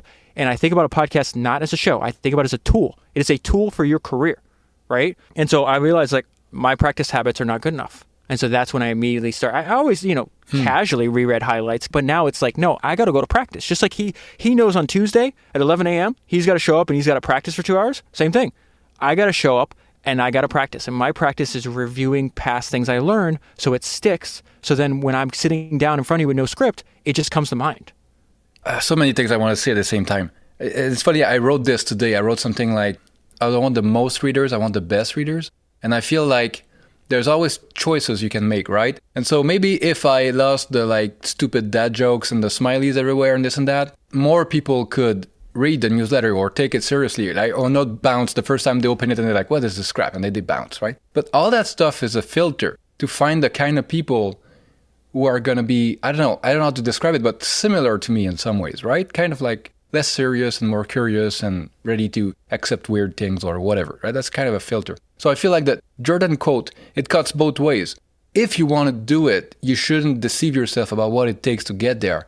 On the other hand, you should be honest with yourself that if you're not ready to do it, right? If you're not ready to do what it takes, then don't pretend that you're going to do it. So many people suffer unnecessarily because they do something half-assed and they kind of lie to themselves and then they're so like distressed when it doesn't work. But if they had been more honest with themselves from the beginning, it could be like, okay, I know I'm not gonna even try this, right? I'm gonna just gonna do it as, as a hobby or uh, I don't know. Being well calibrated is one of my things, right? So many people could have better lives if they were just more honest about all kinds of stuff. One thing I got a, a, suggestion, right? I have a product idea for you. You should make your Readwise archive available to members somehow. Like download it as a bundle, host it somewhere on a website, and that would be so valuable to readers. I'd be scrolling through it all day, like as my own Twitter feed. And you you would sell a lot of Readwise subscriptions too for them. So if you want to support them, that would help. Well, I'm pretty sure they have this thing where it's like broadcast. I have to ask Tristan about this where like they'll send you an email from somebody else's Readwise every day for like with like 10 highlights or something like that. So that might be uh I'll have to talk to them about that. I know they the, the, the pace and it's interesting like I never thought about there's literally they consider themselves a reading technology company. And I was like, "Oh, I would never came up with that term." Hmm. But if you see like their their iteration how they're constantly improving their product, like that's really a like a, a north star to how they're thinking about it. I want to expound on what you just said because you just said something that was fantastic. You used the word half-assed. Okay, so that's something like growing up, that's my dad would, that may be the thing he repeated to me and my brother the, the most, right? My dad's like a blue collar guy, uh, never graduated, didn't even graduate high school, but his work ethic is incredible, right? Extremely, and he's still, he's still a blue collar guy. Like he does physical, crazy labor because that's what he wants to do. And he's kind of like a roughneck, kind of wild dude, right? But I think like that's one of the best lessons you could teach your kids is like whatever you do, like do it with your everything. Like, don't he, he would like get on us so much if he saw us like you're half-assing it, right? He's got all this like this kind of like southern like these like maxims that are just funny, but that's one of them.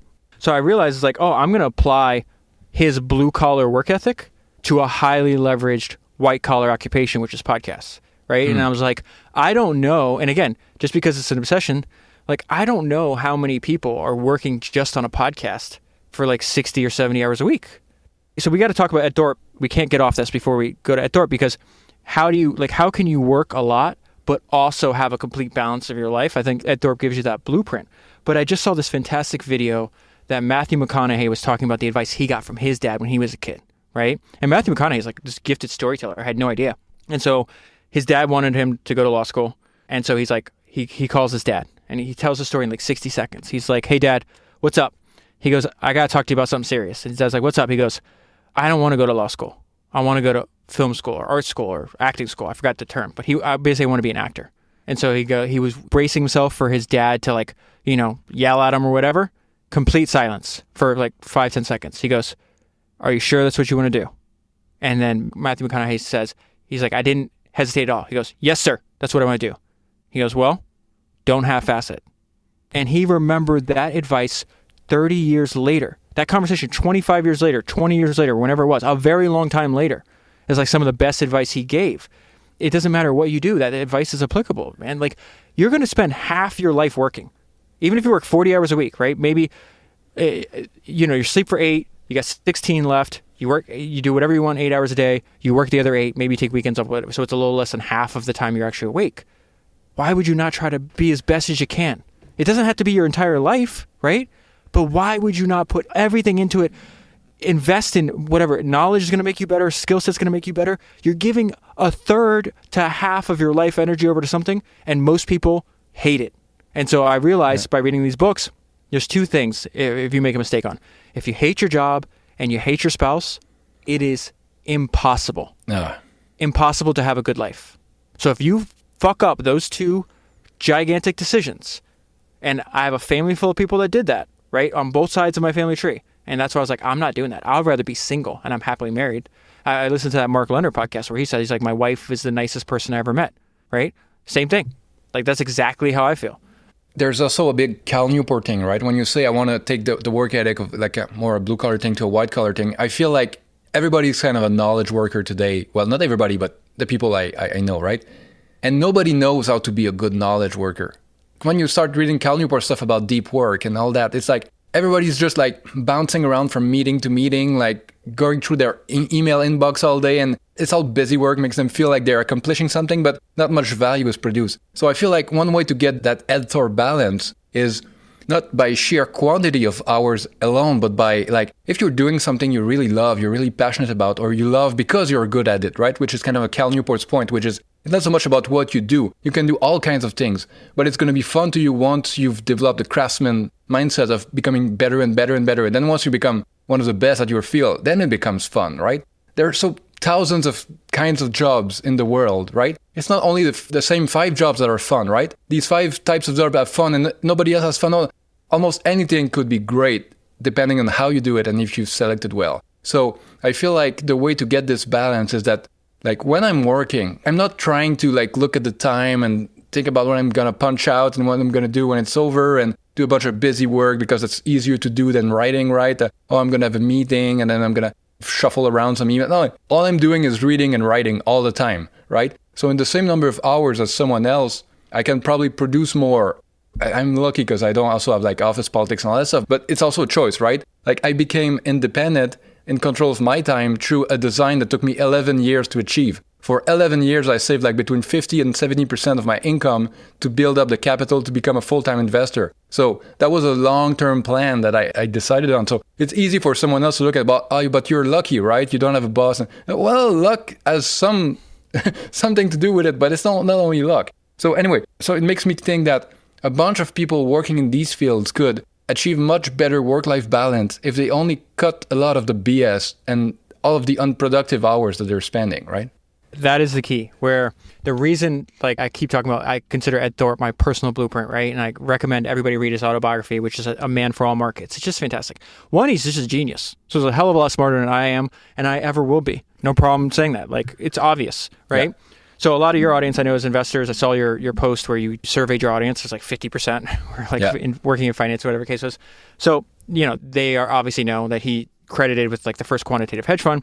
But what I realized is like why Ed Thorp, in my opinion, is out of every single person I've studied so far, has got closest to mastering life because he identified a handful of things that he was important. And again, what makes a happy, contented person today is the same thing that made it 2,000 years ago. Like human history doesn't repeat, human nature does. And so he's like, I want to have.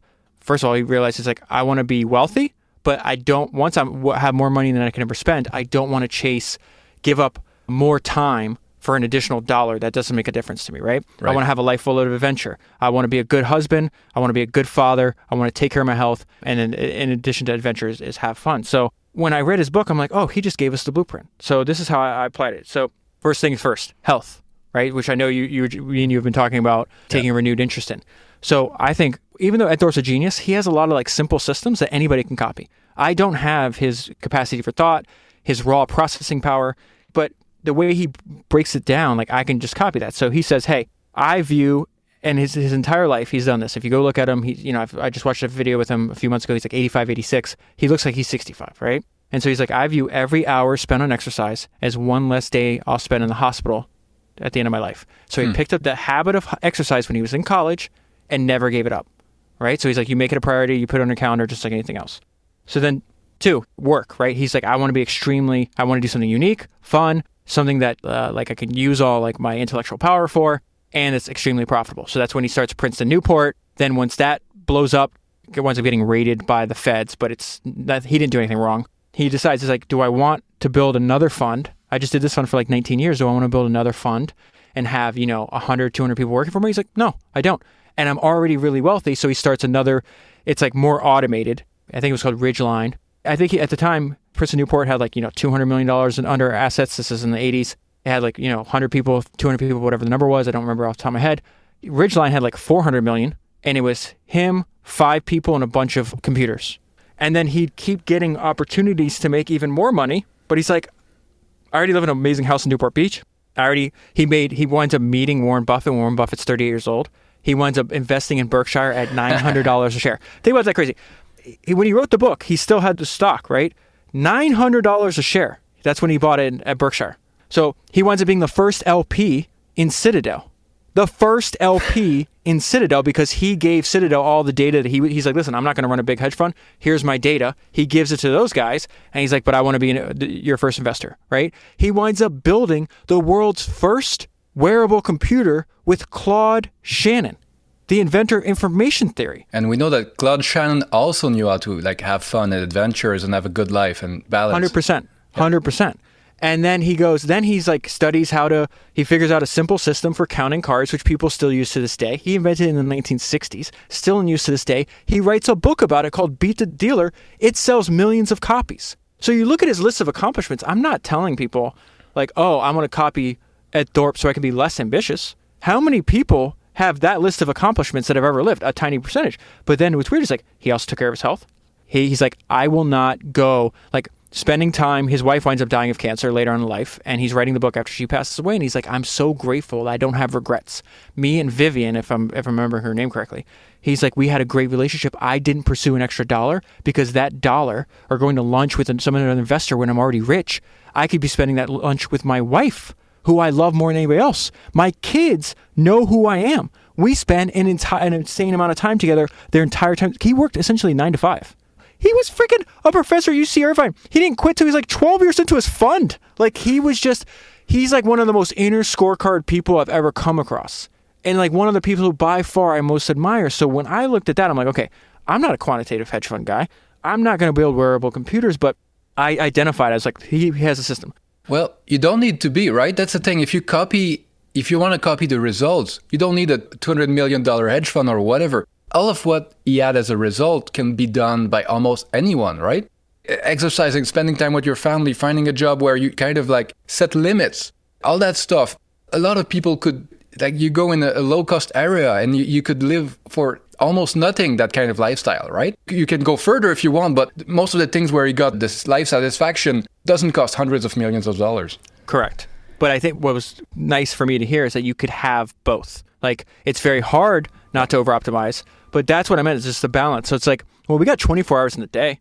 Like I, I'm not sleep deprived. Like I sleep eight hours. You know, like I'm not sleeping four hours a day. Like I can't operate on that. So I was like, okay, I have to take care of my health. So I give an hour of that a day, no matter what. Right. I spend an insane amount of time with my wife and my kids. If I'm not spending them with my wife and kids, like all in the last week, this is exactly what I've done. I spent seven hours, you know, on some kind of physical activity, whatever you, choose that you want to do. I went up uh, having lunch with one of my oldest friends. I had dinner with one of another one of my oldest friends. That was, you know, probably four hours, uh, two hours each, right? I spent an insane amount of time with my wife. Spent an insane amount of time with my kids. I spent an insane amount of time working on founders, right? And an insane amount of time having fun. And so that balance, if you, the reason that thought spurned is because what you just said. It's like people say they don't have time, but then you you actually audit. It's just like they spend a bunch of time like staring at a screen that they're not really interested in, or you know, engaged in a meeting that didn't have to be a meeting, or whatever it is that's in your life that doesn't have to be there. And I just ruthlessly, ruthlessly prioritize and I cut everything. Yeah, everybody has the same 24 hours, right? It's just centered around those pillars. It's like health, family, friends, work, and adventure. That's it. Yeah, on Friday, I posted the excerpt from a book I was reading on Twitter. And someone said, I, I don't remember the name, but someone said, like, oh, Liberty, you're, you're reading a book on a Friday night. Like, uh, aren't you like afraid you're not like having fun and taking time to like do stuff and like you're always reading and working and isn't, isn't that terrible, right? And my reply was, well, I was just driving my kid to his parkour class. And so while I was waiting for him, I was reading that book. And then I spent the rest of the evening with my kids. And then they went to bed and I spent the rest of the, that evening with my wife. And the day before, I had five friends over for the weekly D&D game that we have where we like laugh and drink scotch. And so a lot of stuff you're not going to see on Twitter, right? You get a distorted view of my life. But I'm trying to have this balance. And I feel like hopefully others have more balance than sometimes they seem to do. But yeah, it's extremely variable. Like as you say, some people say they don't have time to exercise, to do anything. But if you were to look at a very granular calendar of how they spend their time, a ton of it is spent on random crap on Netflix and reality TV shows and a lot of filler can be cut. Like you shouldn't be jealous of anyone's free time because everybody has the same 24 hours. It's it's the choices that create the time. It's not like someone has magically more hours than someone else. And sometimes the best use of your time is just thinking. So me and you have similar people in our audience. You know, these entrepreneurial investor types, even if they're not at the office, like you go for a walk in the woods all the time. I'm sure sometimes you're thinking about like your own life, you're thinking about your kids, you're thinking about your wife, thinking about friends, but I'm sure part of that is thinking about work, thinking about this investment you want to make, thinking about this idea people say, oh, it's just because it's not on a calendar, or it's maybe not taking place sitting at your desk or whatever the case is. That I, I mentioned earlier, like David Ogilvy is one of my personal heroes, right? Like he's one of the best writers I've ever come across. And, you know, he worked a ton, but he's like, I believe in working hard, but I believe in sabbaticals. He's like, I need time to recharge. And so he he believed in the fact that he's like, I read and read and write basically 24 7. That's my job. And then I'll purposely carve out parts of my schedule where I do nothing. I go for a walk, I'm on a farm, I ride a bike. And he goes, that is when I get the download when I'm engaged in doing nothing, I take walks on the beach because I like I live two, three miles from the beach, right? When I'm engaged in technically not, what it looks like from the outside, nothing, I'm getting these downloads from my subconscious. That is technically work. You use the word knowledge worker, right? You need time to get the computation, like the result of the computation that your brain makes subconsciously that you don't have control over it. And if you're scheduled every single minute, I constantly get people like, hey, I'd love to talk to you. They try to put something on my calendar. They're like, what's your calendar look like? Or send a calendar, but I go, I don't have a calendar. I don't have a calendar. Text me. They're like, hey, can we meet three weeks from now? No. Text me the day before. We set this up a couple days ago. We had an idea. It's like, hey, man, you're working on a newsletter and other stuff. I'm working on a podcast. I know we want to talk. And then, you know, it's not like we had this on the calendar weeks in advance. It's like, I can do next Tuesday. I can do, or whatever day. I don't yep. even know what day it is actually. But, um, and it's just very simple. I use the Tony Hawk example, right? I'm sitting there watching that documentary with my wife that is something we enjoyed doing, watching documentaries, especially because it's like they're entertaining, but you also get to learn. And from that activity, still spending quality time with her, still spending entertainment, I'm like, oh, I got ideas for my podcast.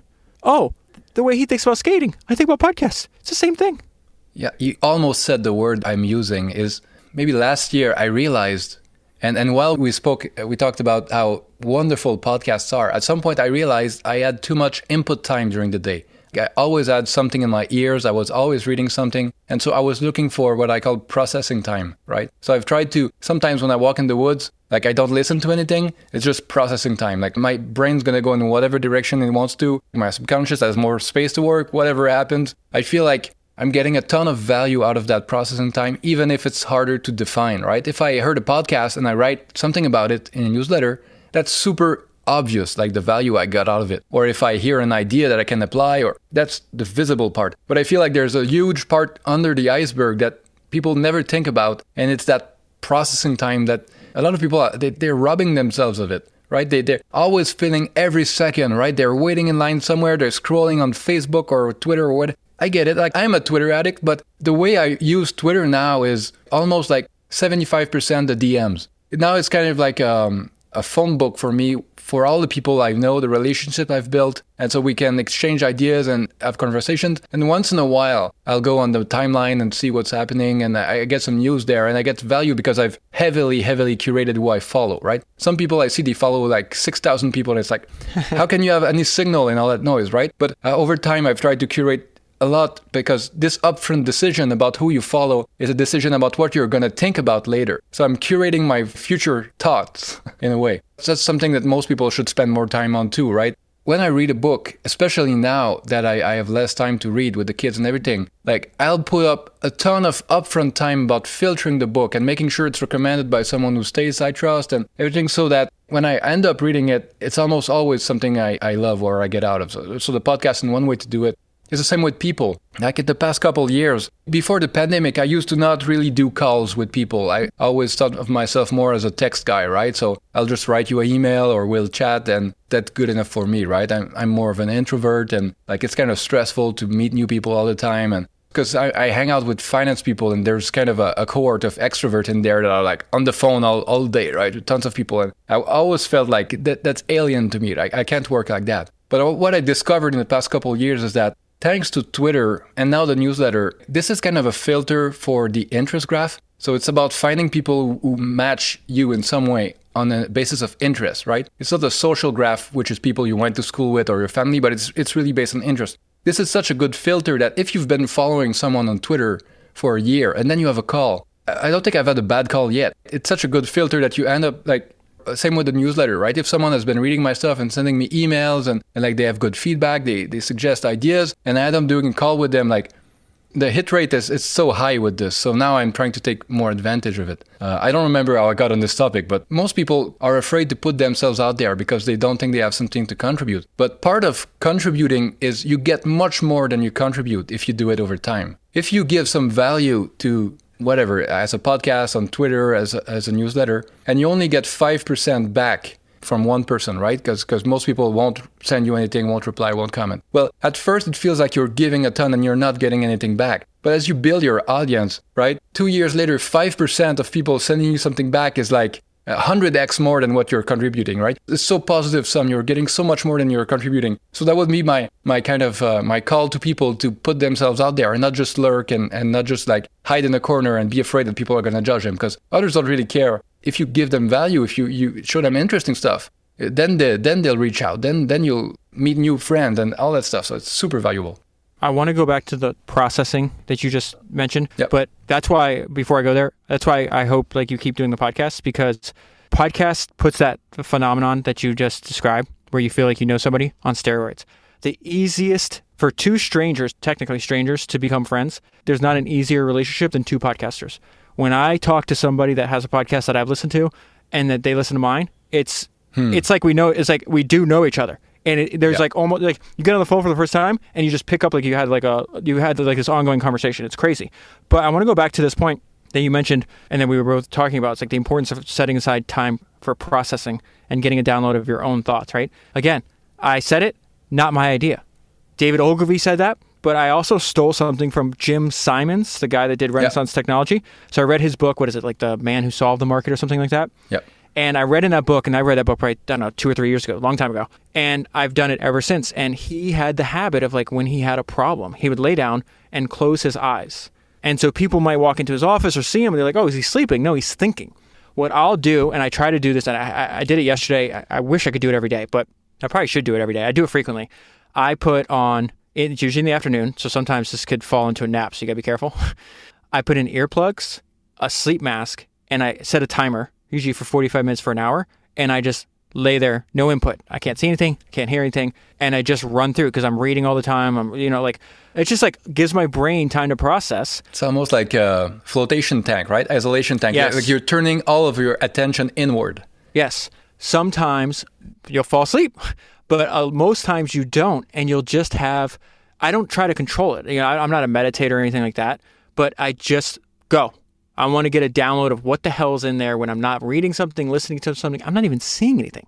It's literally black. I see blackness. I was like, oh, well, if he thought that was a good idea, maybe I should try it. I started trying. I was like, this is a great idea. It's useful for me, and I'm not running, you know, I'm not printing $100 billion, whatever that guy's done. But what I love about these ideas is they, they scale up and down. Just because you're not running the Apple or running an Amazon or running, you know, any other business, like you, those ideas can still, I'm a one person business right? And they're still useful to me. And it can be useful to a five person business and a hundred person business and a hundred thousand person business. I think it's a great segue into Rick Rubin. because he seems to have some of the same methods, right? When I was listening to your podcast about him, and I guess I should put some context. Rick Rubin is a music producer. He's basically uh, probably one of the best known names, uh, and he's kind of like an artist artist. Right, he's not always the most commercially successful. He's not like one of these producers like everybody knows their beats on the radio, but artists like seek him out to do their best work in some ways, right? And I got to know him. I started out uh, in, in metal music, and I was into the early trash bands, and everybody was into Metallica, and kind of like the, the more bit heavier stuff at the time was uh, Slayer, and he did Raining Blood, which was the kind of like yeah super intense album, super like like proto death metal, right? Kind of created a new genre, and that album sounded so good and was so so everything about it was more it than any other albums by even the same band, right? So I read Rick Rubin's name on the, on the cover, and it was on the back cover, and I was like, oh, who's that guy? He must be such a metal guy, right? And then later I learned he's a hip hop guy. And so basically, Rick Rubin had the same approach at the time that I now have about music, right? Because I used to be more about like this genre. And now it's like, well, there's good music and there's bad music, subjectively. That's all that matters. Doesn't matter what kind, right? And he seems to think the same thing.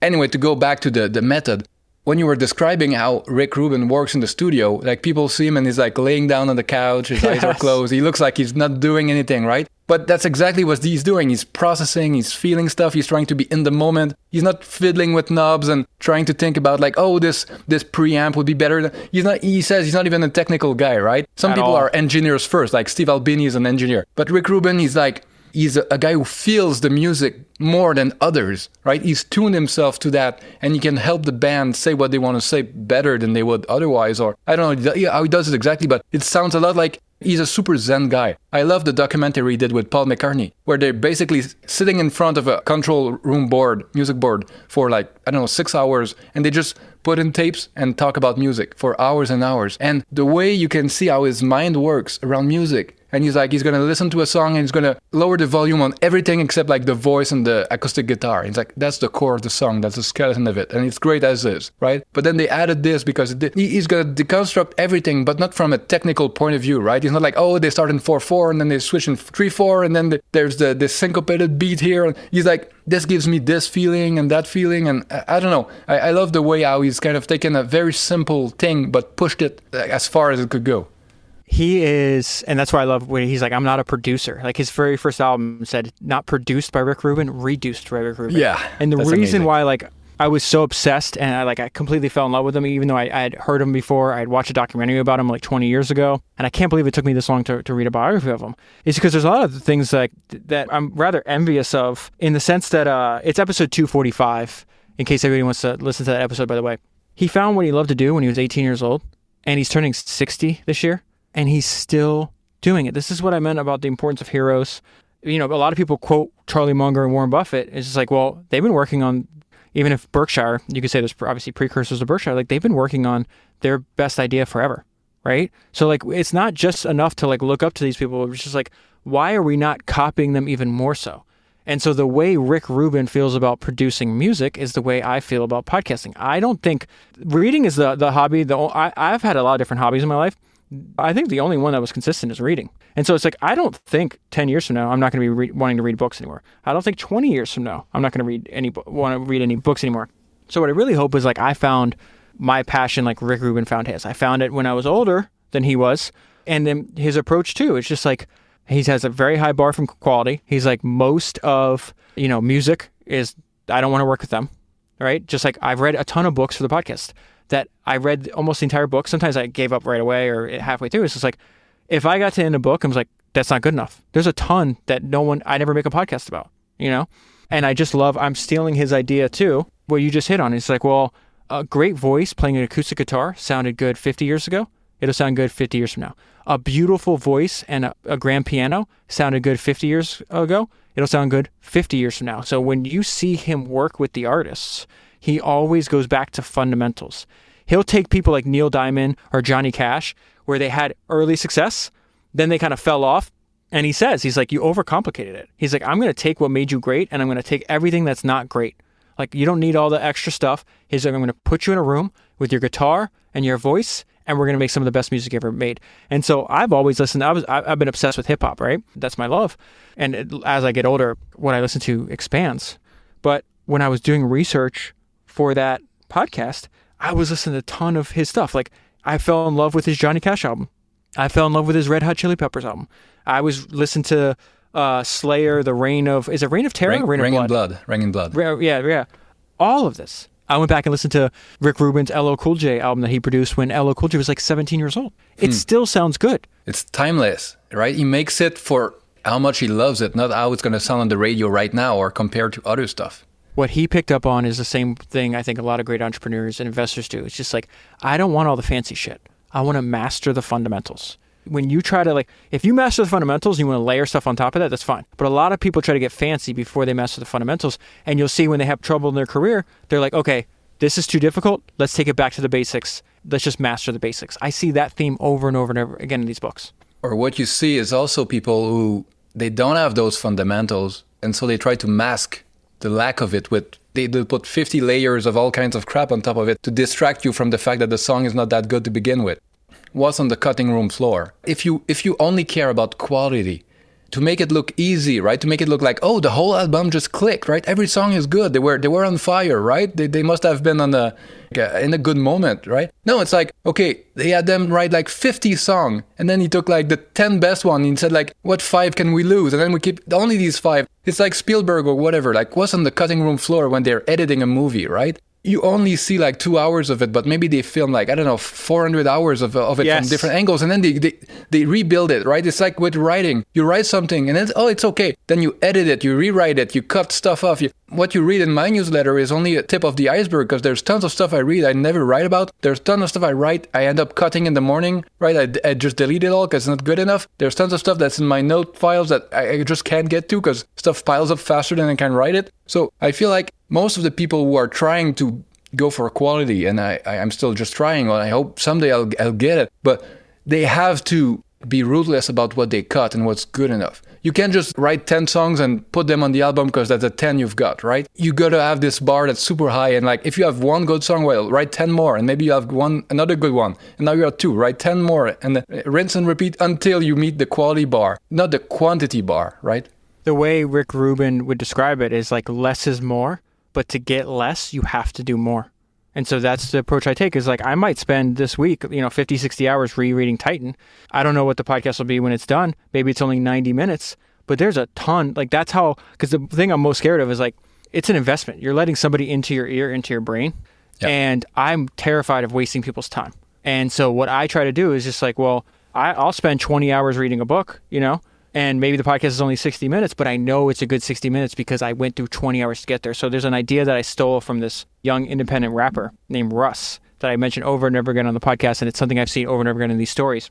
And it's that the public praises people for what they practice in private. Everybody saw Apocalypse Now when Francis Ford Coppola dropped it, you know, released the movie in the 70s, and it's still, you know, two and a half hours long, but it was like 300 hours of video. It was months and months of work. They're praising him for what they see, but they didn't. See, so what they think is like, I love your movie, Now realizing that they're actually praising him for all the work he did behind the scenes that they'll never see. Yeah. Every single occupation is like that, whether it's a newsletter, whether it's building Apple, whether it's building a podcast, whether it's running an investment fund.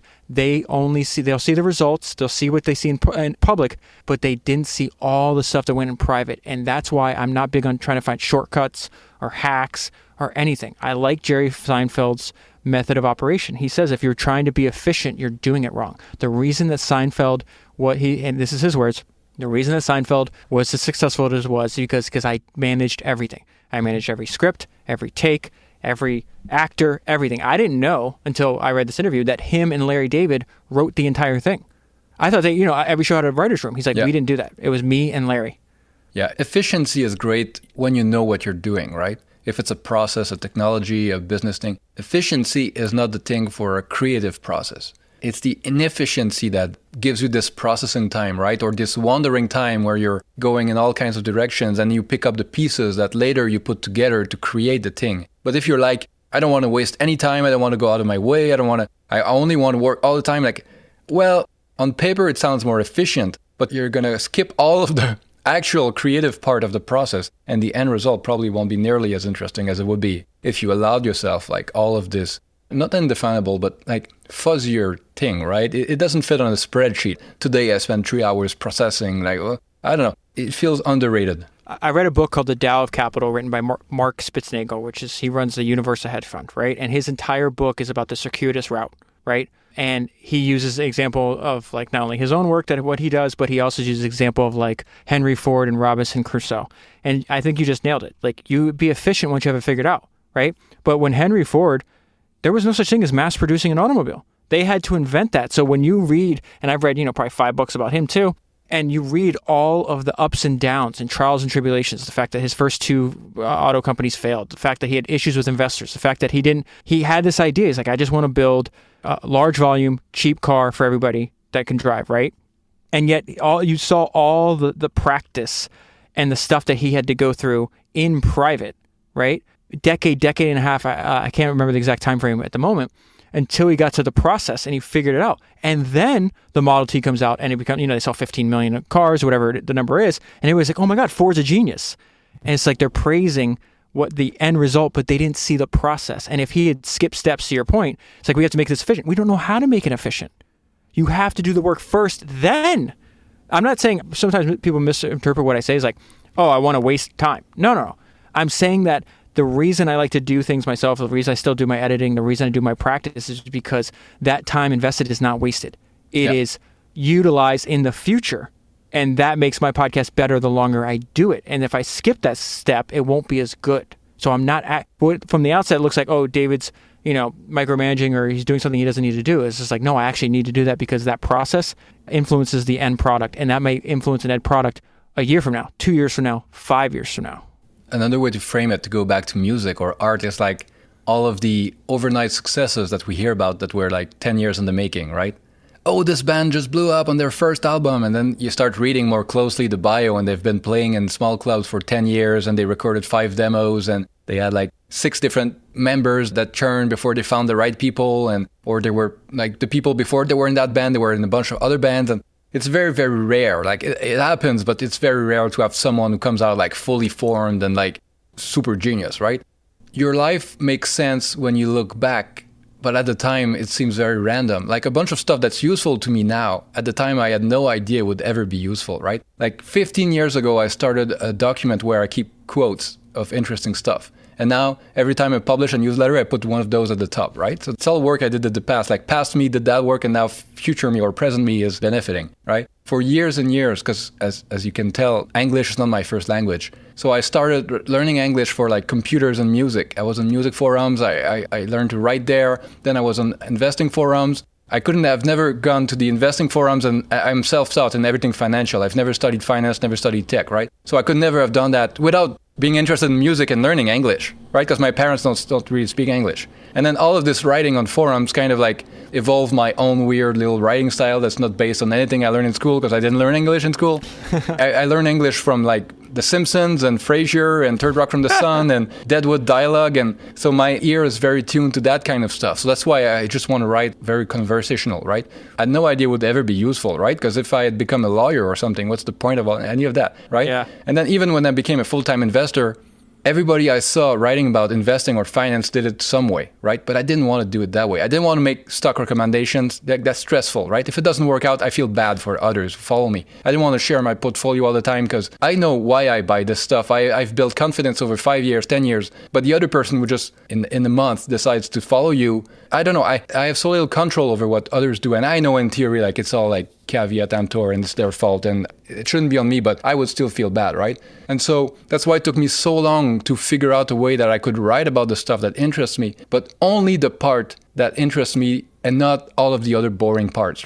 And that's why I, I don't have a paywall in my newsletter because it feels very different to me to have supporters versus customers. Mm-hmm. And if I have supporters, they're just saying like, I kind of like what you do, like keep going. If I have customers, it's much harder to experiment and goof off and do all kinds of strange things and because they're kind of like i'm paying for a product and i'm expecting like this analysis of so uh, it took me a long time to figure out a model that fit with my own kind of like life design or wiring or all that stuff. And i feel like more people should take the time to do that rather than look around and like copy the model that everybody else is doing. I feel like more people would figure out something that makes them happy basically. Because if we don't take advantage of this long tail of niches and poker tables or whatever you want to call them on the internet, if you don't take advantage of it, it's like it doesn't exist, right? It's like the person that knows how to read but never reads. Well, may may as well not know how to read.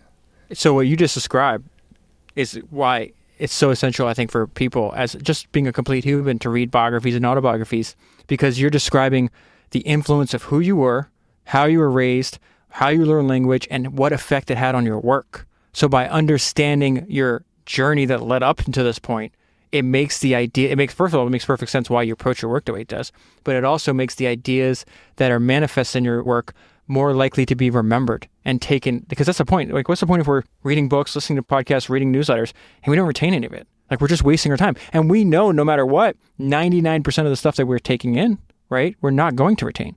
So i think that was a perfect demonstration of why you should match the person with the idea I guess everything is full circle, right? But what we were saying about how humans are designed to remember stories, right? And when you hear someone talk in your ears for hours and hours, well, evolutionarily, it would be a friend or a family member or someone close, right? I feel like if I'm going to write something, I want to write it to you and I want to write it the way I speak and I think. And I feel like you have a better chance of remembering it or understanding what I, am saying because I, I'm trying to upload my personality to you, right? I'm trying to be a person to you, and your brain is probably better at remembering it. So if I write about some anecdote about my kids or about this company or that in a way that I don't know, it feels more like I'm just speaking to you over beer. To me, it's like it's very different from like reading like Ben Graham's Security Analysis, which is like great book but pretty dry, right? So I, I don't know, like making it memorable to some people, it feels like dumbing it down. But I think if you do it right, it's elevating it, right? Because it's more accessible to people. The idea is going to come to them when they need it. That's what makes Buffett and Bezos and all these people who can compress ideas so well, so effective, right? If Buffett was speaking in bland jargon all the time, nobody would remember. But when Buffett says, like, uh, be greedy when others are fearful, or standing on tiptoes at the parade, or Bezos yeah. with his day one, like all the two couple words, and there's a cluster of ideas in your head immediately, and then you can try to apply it to the situation in front of you right? It's not the same with like some of stuff I saw in university. I spent hours and hours and hours reading oh. books and being in lectures. It's all gone, right? Nothing's left of it. But some video of Buffett I saw with Charlie Rose like 15 years ago, I still remember. It's why Churchill said it's slothful not to compress your thoughts. He wasn't saying that to be a jerk or saying his time is super valuable. He's saying it because you won't remember it otherwise. Yeah, it's the thing about like, I'm sorry I, I didn't have time to write you a short letter, so I wrote a long one. Yeah. It's like do the work necessary to. In his case, like he said this right, obviously in the middle of the worst war in history. But he's like, do the work before you present it to me, and present it to me in a way that I can get it right away. We don't have an abundance of time to do the work together. And I think the best thinkers, the clearest thinkers, you mentioned some of them. I would add Steve Jobs to that list too. Charlie Munger, obviously, they are gifted communicators. That is a superpower.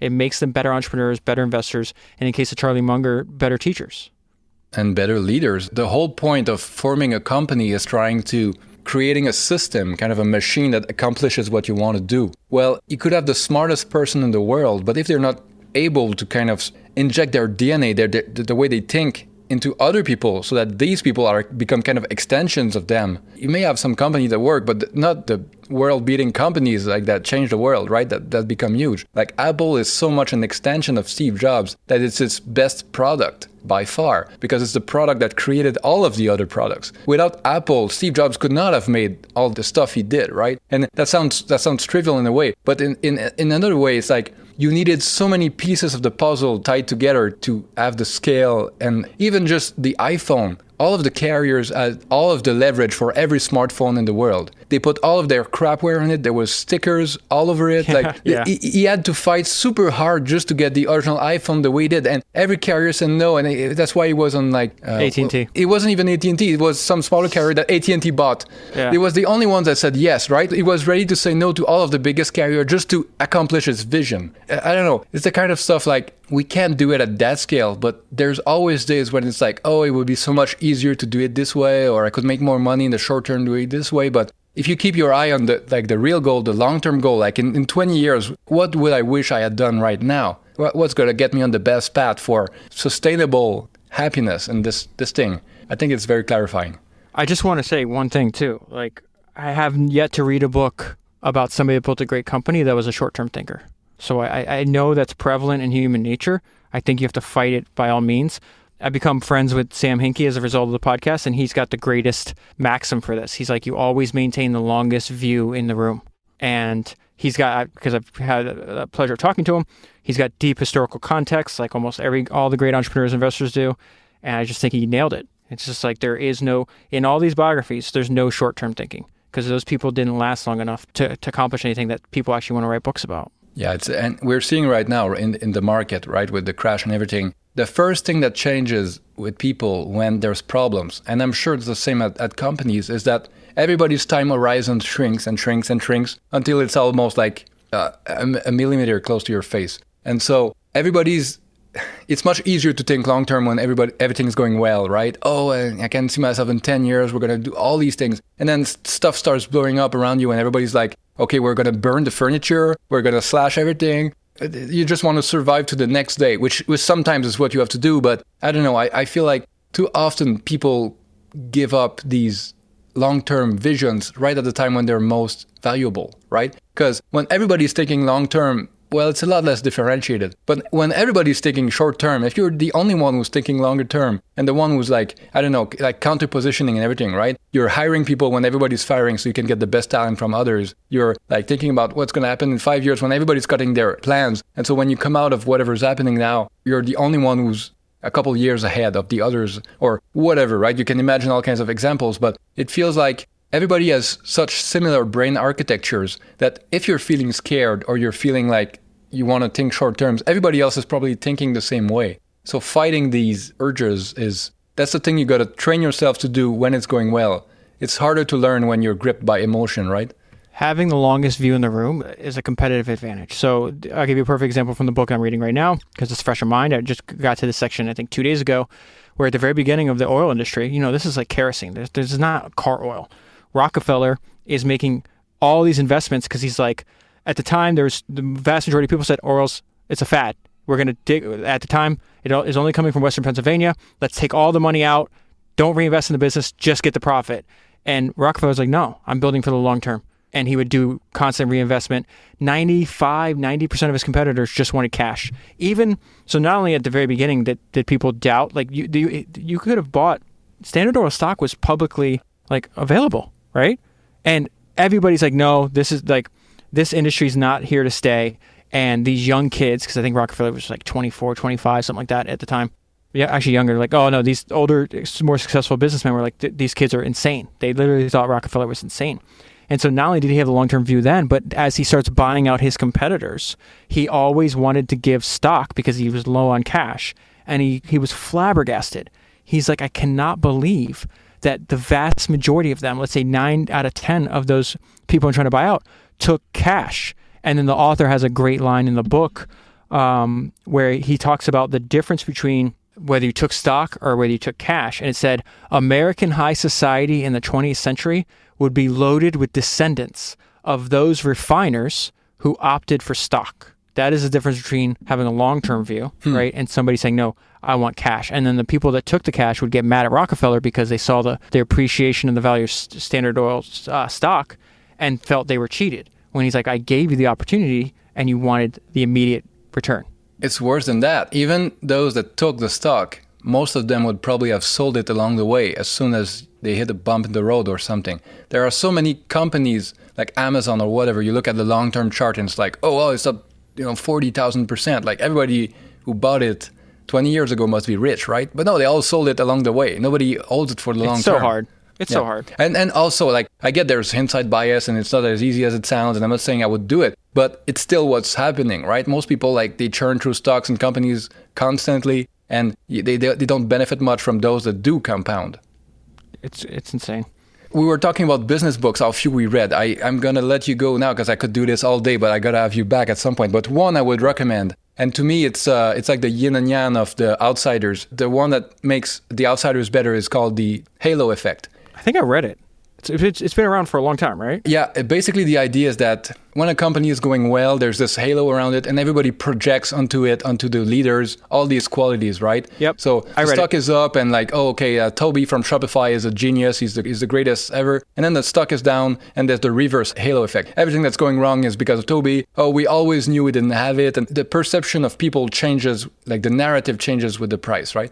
And it's also about survivorship bias because a lot of people who did the same things as the people in the outsiders never made it. It didn't work for them, right? So you only look at the survivors, at the people with work there. So I feel like both books balance each other out because if you only go all the way into Halo effect, well, you may as well not believe in anything, right? It's all luck. People only say good things because it turned out to work, but someone with the same characteristics is on the streets living in a cardboard box. And so, like, it's all random. Basically, it's all luck. I don't think that's reality. On the other hand, if you go all the way to outsiders, like, oh, here's the formula, right? You only have to be good at capital allocation and you buy back your stock when it's cheap and this and that. And it's, it's much, much harder and it's much more complex. So that's why I feel like if you if you look at the two books together, you, you get a more realistic picture of like you can still learn a ton from successful people and how they did it, but it's not the only ingredients that you need, right? 100%. And a lot of the lessons are actually more than like ideas to copy, it's mistakes to avoid. I really do believe in what Charlie Munger says. It's just like if you just had, I love that his his commencement address was like, not here's how to have a great life, here's how to have a miserable life. And so here's the blueprint to the opposite. It's fantastic. Exactly. Well, yeah, if you only avoid most of the big pitfalls, you're almost there, right? That's why I'm reading these books. I'm just trying, I'm not trying to be brilliant. I'm trying to be consistently not dumb. And I think if you're consistently not dumb over a long period of time and you don't interrupt the compounding, everything will turn out. I don't think we can beat that advice. So I'm going to end on it. Thank you so much for doing this. Dude, I'll talk to you anytime you want. Like we said last time, the conversations we've had that we haven't recorded, it's just fascinating talking. I love talking to people that have similar interests, different life experiences, and like I, I come away uh, learning something new every time. Anytime you want me back. Yeah, let's do it again. All right, sounds good, man. All right, bye. Bye.